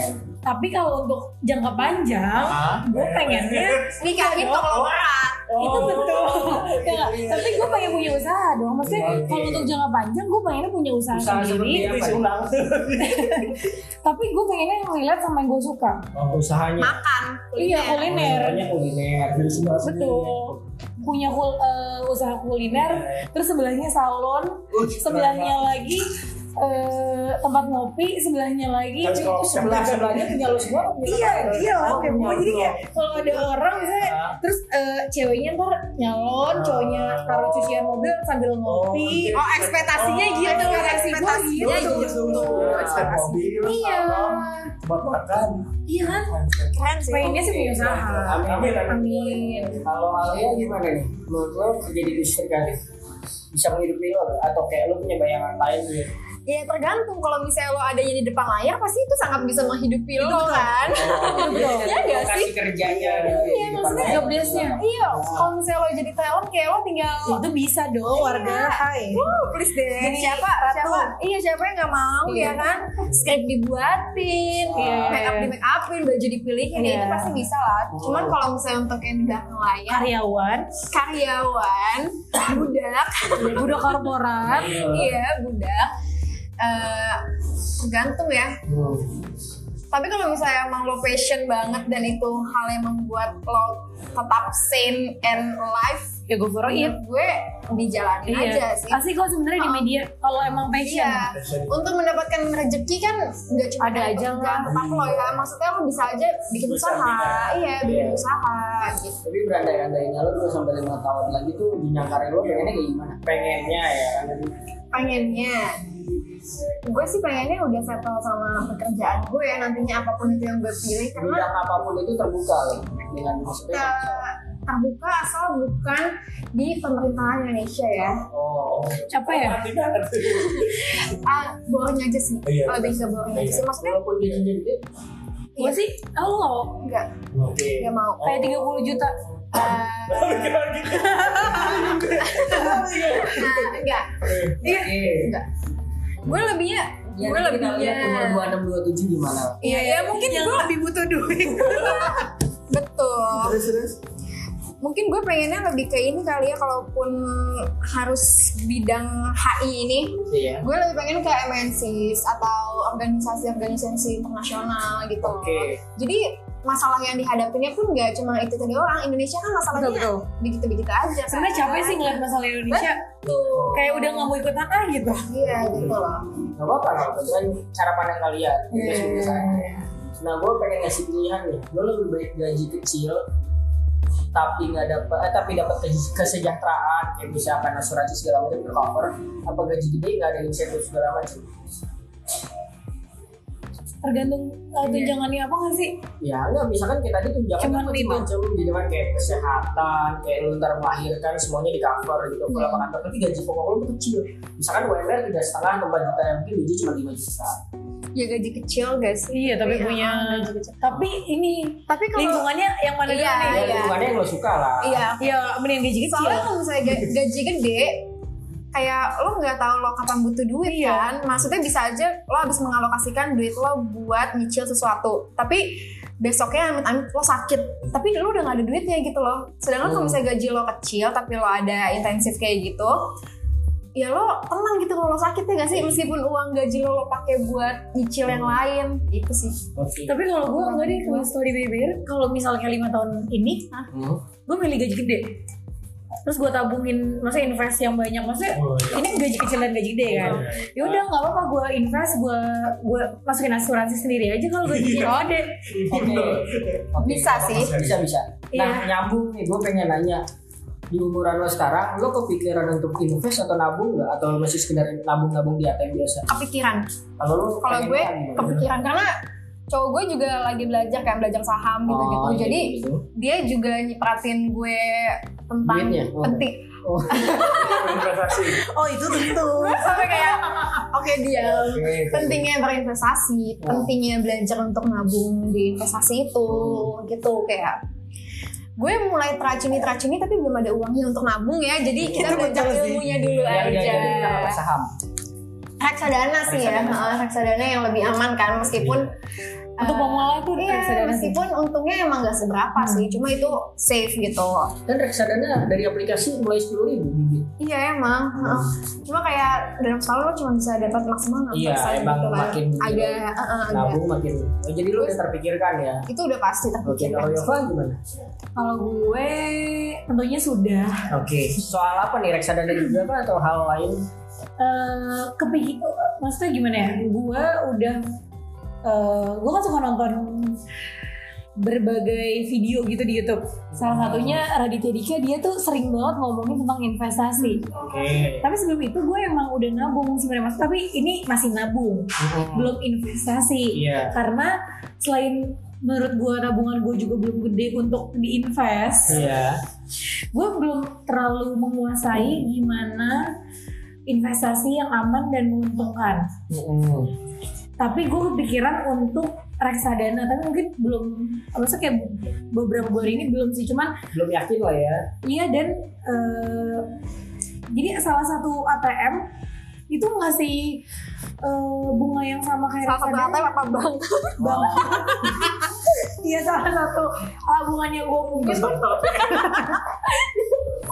salah satu pokoknya ya itu kan ATM gue maksudnya iya itu kalau lu bilang 6% tabungan gue ada yang udah pakai bunga kayak gitu, jadi kayak tabungan berjangka ya. Iya apa tuh, tebak ya guys. Jangan tapi maksudnya kalau menurut gue kalau untuk yang emang pengen belajar nabung, kalau emang masih takut-takut untuk kayak reksadana, investasi saham gitu-gitu ya, ya udah mulai aja dari hal yang bisa lo ada di sekitar lo yang gampang lah. Bisa lo bikin aja buka ATM itu yang itu berbunga. Iya, yang itu tuh. Yang itu apa debit itu kan? Apa enggak? Enggak, gue malah per bulan. Oh, jadi per bulan bisa transfer tapi bisa auto debit juga kan sebenarnya kan? Iya. Dipotong langsung. Iya, tapi gue takut lo mikirnya yang beda deh. Iya, gue juga takutnya dia mikirnya beda, tapi semoga sama. Wah. Iya. Bukan transfer. Iya. Maksudnya ya intinya kalau lo mau nabung, ya nabunglah sejak dini, semampu lo dulu aja gitu. Ya karena kan nggak semua orang di umuran lo atau bahkan di umuran gue pun nggak kepikiran itu. Iya sih. Kalau gue karena kehidupan aja. Memaksa. Tuntutan memaksa. Betul. Kalau misalnya lo berdua nih, sebenarnya pengen nggak sih jadi influencer di sosmed kan sekarang gede maksudnya. With the easy money thing ya, siapa sih yang gak pengen jadi influencer? Pengen. Oh, Mbak Ayah Basu yang gak pengen apa? Oh, iya. Pengennya menjadi sampingan atau utama? Kalau ada kesempatan yang kita gak tahu. Sampingan sih, maksudnya influencer bukan yang cuma karena cakep, karena keren, tapi juga bermanfaat gitu loh buat. Namanya juga influencer. Kalau misalnya kalau influence gaya doang banyak lah yang bisa kayak gitu. Maksudnya gue pengennya, misalnya gue emang influence dalam hal kebaikan gitu. Gue pengen ya pengikut-pengikut gue, pengikut tahu kan? Iya. Pengikut Alia, pengikut Alia. Iya kayak gitu kayak. Tapi gue bener-bener merasa kayak seneng gitu sih sebenarnya, baru banget kemarin. Jadi gue di Twitter itu pernah bikin thread tentang kayak kalau misalnya lo pengen cerita, lo email gue aja. Dan itu kayak alhamdulillah lumayan banyak ya. Demi apa? Kok semua? Gak tau, gue gak tau sih. Jangan-jangan lu ya, drama Twitter itu. Enggak. Jadi tahun lalu, Juli tahun lalu gue inget banget. Gue berusaha buat bikin thread gitu loh, kayak kalau misalnya lo mau cerita, email gue aja ya. Cerita apapun sih. Apapun itu.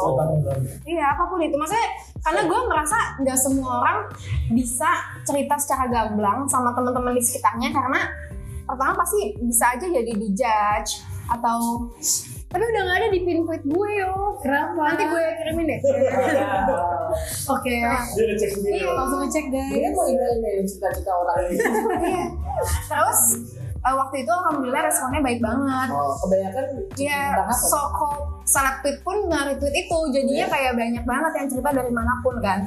Mostly cerita tentang hal-hal yang emang menurut gue ini nggak bisa diceritain sama orang-orang. Oh, ya temen gitu. Iya, secara gampang maksudnya ada yang cerita dia jadi selingkuhan suami orang. Serius. Tapi kadang emang kita lebih mungkin lebih kebuka ke orang yang sama sekali kita nggak kenal.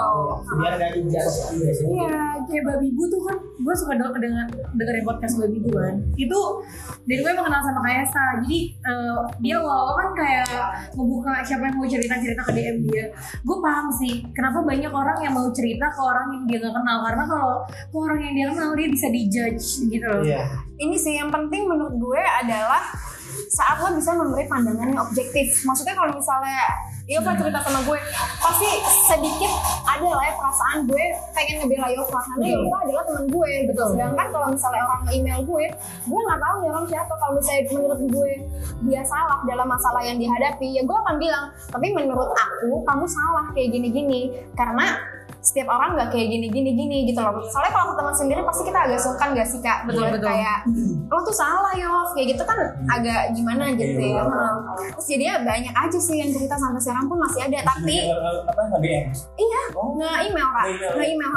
Cuma karena sekarang gue lagi sibuk skripsian jadinya agak dibales, cuma kayak agak lama sesenggangnya, karena menurut gue untuk cerita mendengarkan cerita orang adalah gue butuh waktu senggang. Tapi memang feedback atau gue feedback, selalu gue feedback dan dan rata-rata sampai sekarang orang yang cerita ke gue itu orang yang sama. Repeat order, betul orang yang sama kayak gitu. Nah terus kemarin itu di Twitter gue tiba-tiba muncul juga orang kayak gini yang buka cerita. Iya buka cerita gitu, dan itu adalah mantannya pacar gue. Wow. Mantannya pacar lo. Iya, cewek-cewek pacar yang sama. Cewek. Iya, tapi dia tuh emang gue nggak tahu ya, tapi dia emang suka nge-stalk gue kan. Wow. Kalau di Instastory tuh kayak dia paling atas gitu. Gue nggak masalah, gue sama sekali nggak masalah sama hal itu. Oh paling atas itu berarti dia sering nge-stalk. Gue nggak tahu maksudnya, gue nggak follow-followan sama dia tapi dia ngeliat gue. Itu yang mau view cepet. Kayak gitu. Terus gue cek, dia nge-retweet salah satu tweet gue, terus gue cek profilnya iseng-iseng. Pin tweet dia adalah dia membuka diri dia untuk cerita ke email dia gitu. Terus kayak gue nggak sama sekali nggak kesel. Jadi gue malah merasa ternyata gue bisa ya menginspirasi orang untuk melakukan hal baik juga.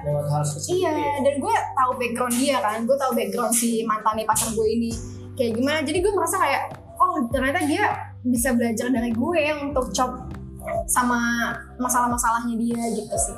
Okay. Itu influencer yang gue maksud. Pengen. Iya. Kalau Yova gimana? Apa pertanyaan tadi? Pengen jadi influencer gak dan pengen tuh jadi yang seperti apa? Kayak terima endorse nanti dulu banyak lah. Jujur pengen karena easy money.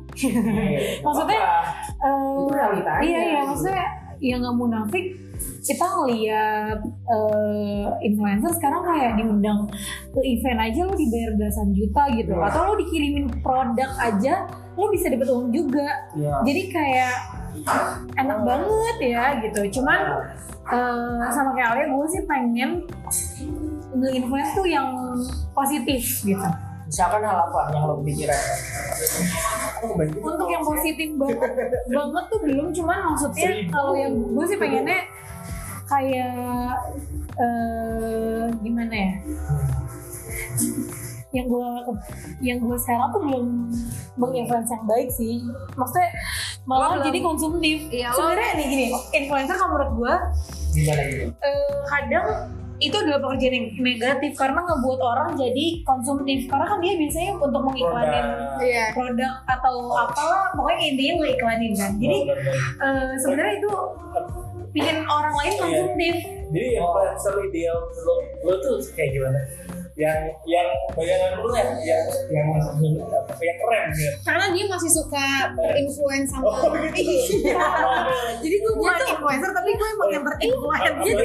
Jadi sering banget ngajak gue kayak beli ini ya, tadi gue liat di Instagram dia enak banget deh kayaknya. Itu ya Fani. Pernah zong enggak? Itu ya Fani. Pernah. Dan gue kadang ngerasain kayak misalnya biasa aja gitu. Iya, sering banget. Makanan bisa ke minuman gitu. Makanan. Terus kayak misalnya belum lama ini kan ada lipstick baru keluar. Terus influencer tuh kayak bilang itu bagus. Padahal waktu itu kita pernah nyoba yang oh ya itu kayak kering banget ya, nggak enak banget sampai kayak dalam hati gue ya buset ih bohong gue sampai kayak iya apaan sih nih mentang-mentang dibayar, tapi lagi-lagi ya itu emang pekerjaan mereka dibayar. Tapi kalau gue jadi influencer ya gue sih pengen ngefilter apa yang gue share ke orang sih, maksudnya sampai sebegitunya butuh duit juga gitu ya. Lebih kayak gue pengen nge-share apa yang emang bagus. Oh. Menurut gue itu bagus, gue akan nge-share itu ke orang. Kayak sekarang pun gue suka share. Jadi lo bisa kan gue bukan. Lo bisa bikin konten ini to be honest. Iya. Kan orang suka ngomong to be honest. Tapi padahal itu nggak honestly gitu, kayak apaan sih lo? Nah, ya. Kadang dibilang itu ideal, ya tapi itu gak bisa sih, maksudnya susah juga pasti. Karena itu memang pekerjaannya dia, kalau dia jujur 100% ya dia gak akan dilihat sama brand, logikanya gitu. Cuman ya gue mengerti kenapa pekerjaan mereka kayak gitu, dan pengen, tapi ya sampingan aja, karena menurut gue itu gak bisa selamanya sih. Okay. Semua orang idealis sampai dia ketemu duit banyak. Iya. Ketemu kesusahan mungkin. Ini baru.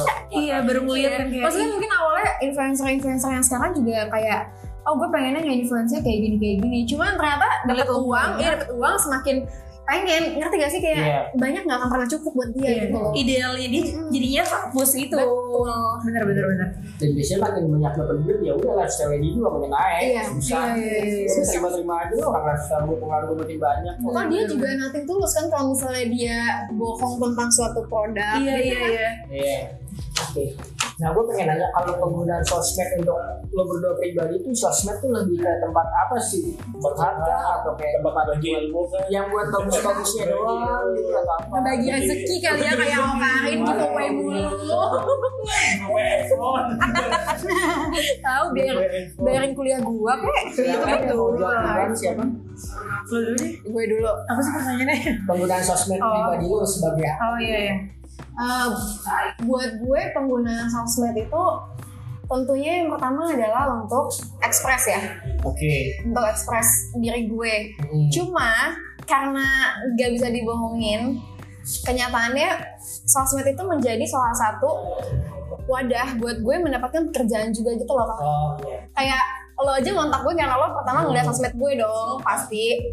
Dari brandingan lo lah. Iya, dari tahun lalu tuh gue selalu mendapat pekerjaan karena sosmed gitu loh. Jadi gue membuat sosmed ini menjadi ya bener kata Yova, brandingan diri gue sendiri.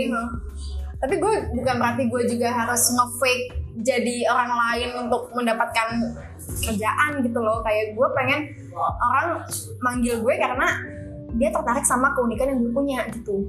Oke. Emang biasanya hal seperti apa tuh yang membuat diri lo unik yang biasa lo share? Ya unik bagi orang kan beda-beda ya, jadi lo berarti mempromosikan diri lo lah gitu. Kayak gue merasa diri gue ini cukup jujur dalam menggunakan sosmed gitu loh, jadi gue nge-share keseharian gue dengan hashtag embracing the everyday kalau misalnya lo lihat di beberapa post gue. Kayak gitu, nggak yang kayak diedit sebegitunya atau gue main ke tempat hits kayak gitu-gitu. Masih lebih ke daily gue aja gitu loh. Oke. Kalau Yoko gimana penggunaan sosmed? Kalau gue lebih kayak emang suka sharing. Tentang apa? Makanan? Iya lagi. Gue emang suka makan semuanya. Dan iya gue suka aja kalau gue makan sesuatu yang menurut gue enak, gue kasih tau ke orang gitu. Dan itu emang kayak sharing aja karena gue juga bukan siapa-siapa ya, jadi totally sharing dan kehidupan sehari-hari sih. Maksudnya gue suka banget jadi kayak capturing momen aja sih. Kayak gue bukan, kalau di sosial media ya, gue tuh bukan tipe yang estetik gitu loh, kayak foto bagus atau editnya super kenceng gitu, rapi-rapi, enggak. Karena gue emang gak suka aja, maksudnya kadang misalnya di timeline ya, dulu tuh gue sering banget nge-likein semua yang ada di timeline gue kecuali pemandangan hasil foto, kayak ya elah emang bukan taste gue aja gitu, atau ya foto spot estetik gitu ya, kayak aduh apaan sih, gue bisa ngeliat itu di Google, kayak ya udah. Tapi kalau misalnya kayak dia foto sama keluarganya, kalau dia foto sama temen-temennya yang temen lama, itu gue lebih kayak suka aja gitu, kayak lebih ke personality gitu loh. Gue lebih suka kayak gitu. Ya beda-beda ya tiap orang. Iya, gak apa-apa. Nah, terus tapi kan suka banyak nih yang kayak lo kelihatan happy ya di sosmed. Gak usah ditanya, gue jelasin deh. Oh gak apa-apa, nanya sendiri kayak ya. Karena gue tahu dia bakal ke situ, jadi kayak kamu mandi. Ya nggak bisa dipungkirin, kita emang nge-share yang bahagia aja nggak sih? Maksudnya kita nggak mencoba untuk terlihat bahagia dan menjadi orang lain, tapi ya emang kita nggak mau nge-share yang sedih, karena yang ada kalau kita share yang sedih kita nggak diketawain nggak sih? Maksudnya bukan dibantuin, malah di-ejek dan dinyinyirin gitu. Jadi lebih ke ya emang kita share yang bahagia, tapi nggak berusaha untuk bahagia gitu. Emang yang nggak dibuat-buat bahagia. Emang kayak ketemu temennya gitu, tapi emang aslinya kayak gitu.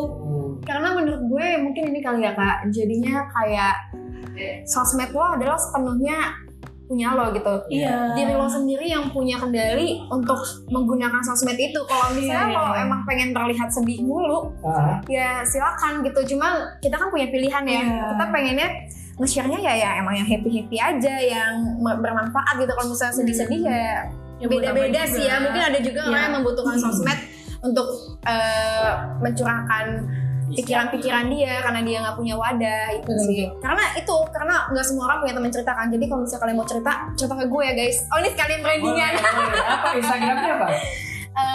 Alia Johan, di situ ada bio, di bionya ada email gue. Oke. Yova promosi dong IG-nya apa? Instagram gua @yovanitc. Yovanitc. Nerima cerita-cerita juga enggak? Nerima. Enggak ada gua sih, apalagi nerima transferan. Yang seperti yang tadi di awal kan Ali aja terbuka kan sama gue, yang biasanya dia enggak terbuka sama orang lain. Ya berarti maksudnya paham kan? Maksudnya gue emang anaknya suka ngobrol dan cerita-cerita, apalagi tentang kehidupan sih gue sering banget sih akhir-akhir ini. Ya itu lo berdua di sosmed emang gak pernah menampilkan kesedihan pribadi lo gitu, emang keep it yourself aja gitu ya? Mungkin dibilang gak pernah, mungkin pernah ya, gue takut di-judge gitu deh. Maksudnya kayak misalkan lo biasa hidup mah ya gak dihitungin ya, maksudnya kayak terlalu berat yang terus sampai juta banyak enggak kan? Enggak, tapi sejujurnya gue punya second account dan itu orang-orang deket banget aja. Banyak cewek kayak gitu tuh. Iya kan, maksudnya itu dari usia gue, kalau dulu ya gue di kantor gue di-judge tuh kayak ngapain sih punya second account, cuman menurut gue di umuran gue teman-teman gue tuh hampir semua punya yang cewek, maksudnya itu jadi hal yang biasa banget. Dan di situ emang itu beneran orang yang deket banget, yang kayak gue mau percaya ngeluh kayak gimana juga nggak dijudge gitu loh. Jadi emang gue nge-share di sosmed second account itu bukan karena gue curhat di curhat di sosmed, tapi untuk kayak daripada gue cari sesuatu, gue sedih, aduh capek deh, temen gue kan banyak gitu. Wow, pasti tetap guys. Jadi kayak ya gue kayak bilang aja di story gue cerita gitu, terus mereka pasti langsung kayak reply, dan kayak kalau yang punya waktu pasti akan gitu. Bahkan temen gue sampai suka bilang, gila kalau udah username gue misalnya apa, dulu gue pernah punya username pipi ketampol. Misalnya temen gue bilang gini, gila kalau udah pipi ketampol update nih gue udah kayak deg-degan, terus kayak ke nyiapin waktu baru dengerin. Kalau dia lagi gak banyak waktu dia gak akan buka, karena dia mau dengerin full, karena gue biasanya ceritanya pun ngomong emang muka dia semua. Iya, dan itu isinya muka semua gitu, kayak bihanas tuh jadi iya gitu. Dan gue punya ini sih, punya cara tersendiri buat ekspres kalau misalnya gue lagi kenapa-kenapa. Apa tuh? Buku diary. Sampai sekarang gue masih ada kuncinya nggak? Ada kelompoknya nggak? Ya, cuma gue itu somewhere really safe. Ada lu tau lu punya? Semua orang tahu gue punya buku diary tapi nggak ada yang tahu gimana. Ya pasti bukan di bawah pendidikan yang bisa baca sih. Gue nggak pernah nulis di diary. Gue dari kecil tuh kayak kebiasaannya iya nggak lewat aja gitu. Jadi gue kebiasaan untuk nggak membani orang lain dengan cerita-cerita gue gitu loh. Jadi kayak pas lo keluar tapi setelah lo nulis diary lo udah nggak sedih gitu lo, ngerti nggak sih? Karena ya, gue merasa iya, karena gue merasa writing really does heal gitu. Yeah. Selain time tapi writing juga heals. Yeah. Karena itu juga gue suka nulis kadang di Tumblr.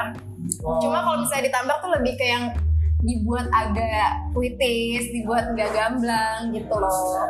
Oke. Okay. Nah kalau misalkan lo berdua seberapa ngaruh sih sosial media buat kesehatan mental dan lo pernah ngelakuin sosmed detox gak? Gue pernah. Sosmed detox berapa lama? Ceritanya satu kali aja kan. Jadi bukan detox ya, gak ada paket. Hari aja sama update dari YouTube ya.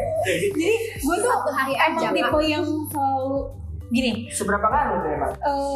Gue bisa-bisanya nggak buka WhatsApp kan gue buka Instagram gitu. Oh iya, emang banyak yang kayak gitu. Atau gue nggak tahu tapi emang sekarang tuh gue lagi malas banget balas chat.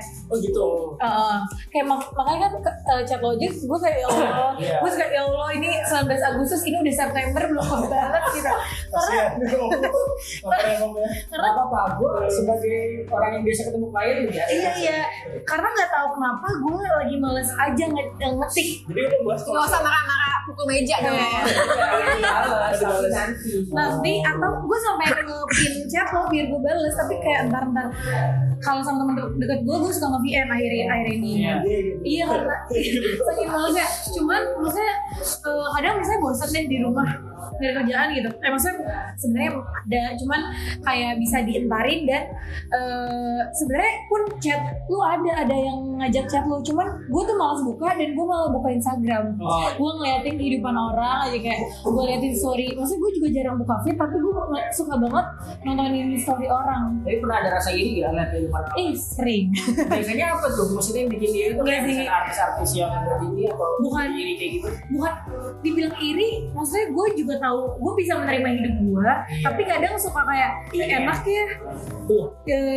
Kayak misalnya gue suka makan gitu kayak dia dikirimin makanan dulu nih influencer apa gitu. Maksudnya iri ya pasti dan menurut gue kadang Instagram itu emang toxic gitu. Sampai makanya gue kadang aduh gue capek deh pengen diaktif gitu. Gue pernah kayak beberapa kali ya sumpah dan kejadiannya sama. Gue diaktif temporarily disable account gitu kan. Dan kalau misalnya di Instagram kalau lo belum tahu kalau diaktif tuh bisanya sekali seminggu. Iya. Nah misalnya gue pengen diaktif dan gue diaktif terus ada suatu hal yang gue harus buka DM. Kayak jadi tuh iya jadi kayak gue kayak harus ngechat nih orang deh waktu itu dia ngasih nomornya di DM gitu pokoknya atau hal lain gue harus buka DM lah intinya bukan buka Instagram gara-gara pengen lihat story enggak gue pengen buka DM atau ada hal yang emang perlu dan abis itu gue nggak jadi diaktif jadi kayak gue buka DM terus gue pengen diaktif lagi nggak bisa dong. Nah abis itu ya udah jadi ketika ini login ya udah gue buka terus dan ya kayak pasti ada yang bilang kayak kenapa nggak uninstall Instagram aja gitu kan kadang gimana ya gue belum bisa kayaknya untuk meninggalkan berat meninggalkan sense lo gitu. Enggak sih kadang gue nggak update tapi emang gue suka ngeliatin story orang gitu lah kayak ngomongin orang ngaruh nggak pas sosmed lo. Ya kayak tadi deh gue tanya detox sehari lo itu karena apa? Karena pengen aja. Karena biar kita gak iri dengan kehidupan orang lain sih. Karena gue suka kayak aduh banget. Gue setuju gak kan si kalian Instagram mau kebijakan baru. Dia nanti kata Lex kan tampilin. Setuju aja. Gak masalah. Malah mendingan dihilangin. Emang kalau bagi cewek itu pentingnya apa like? Kalau lo kan setuju berarti kan kayak berarti ngamen banget dong like gitu kan. Maksudnya jadi gak penting gitu like buat gue karena ya hilangin juga nggak apa-apa gitu.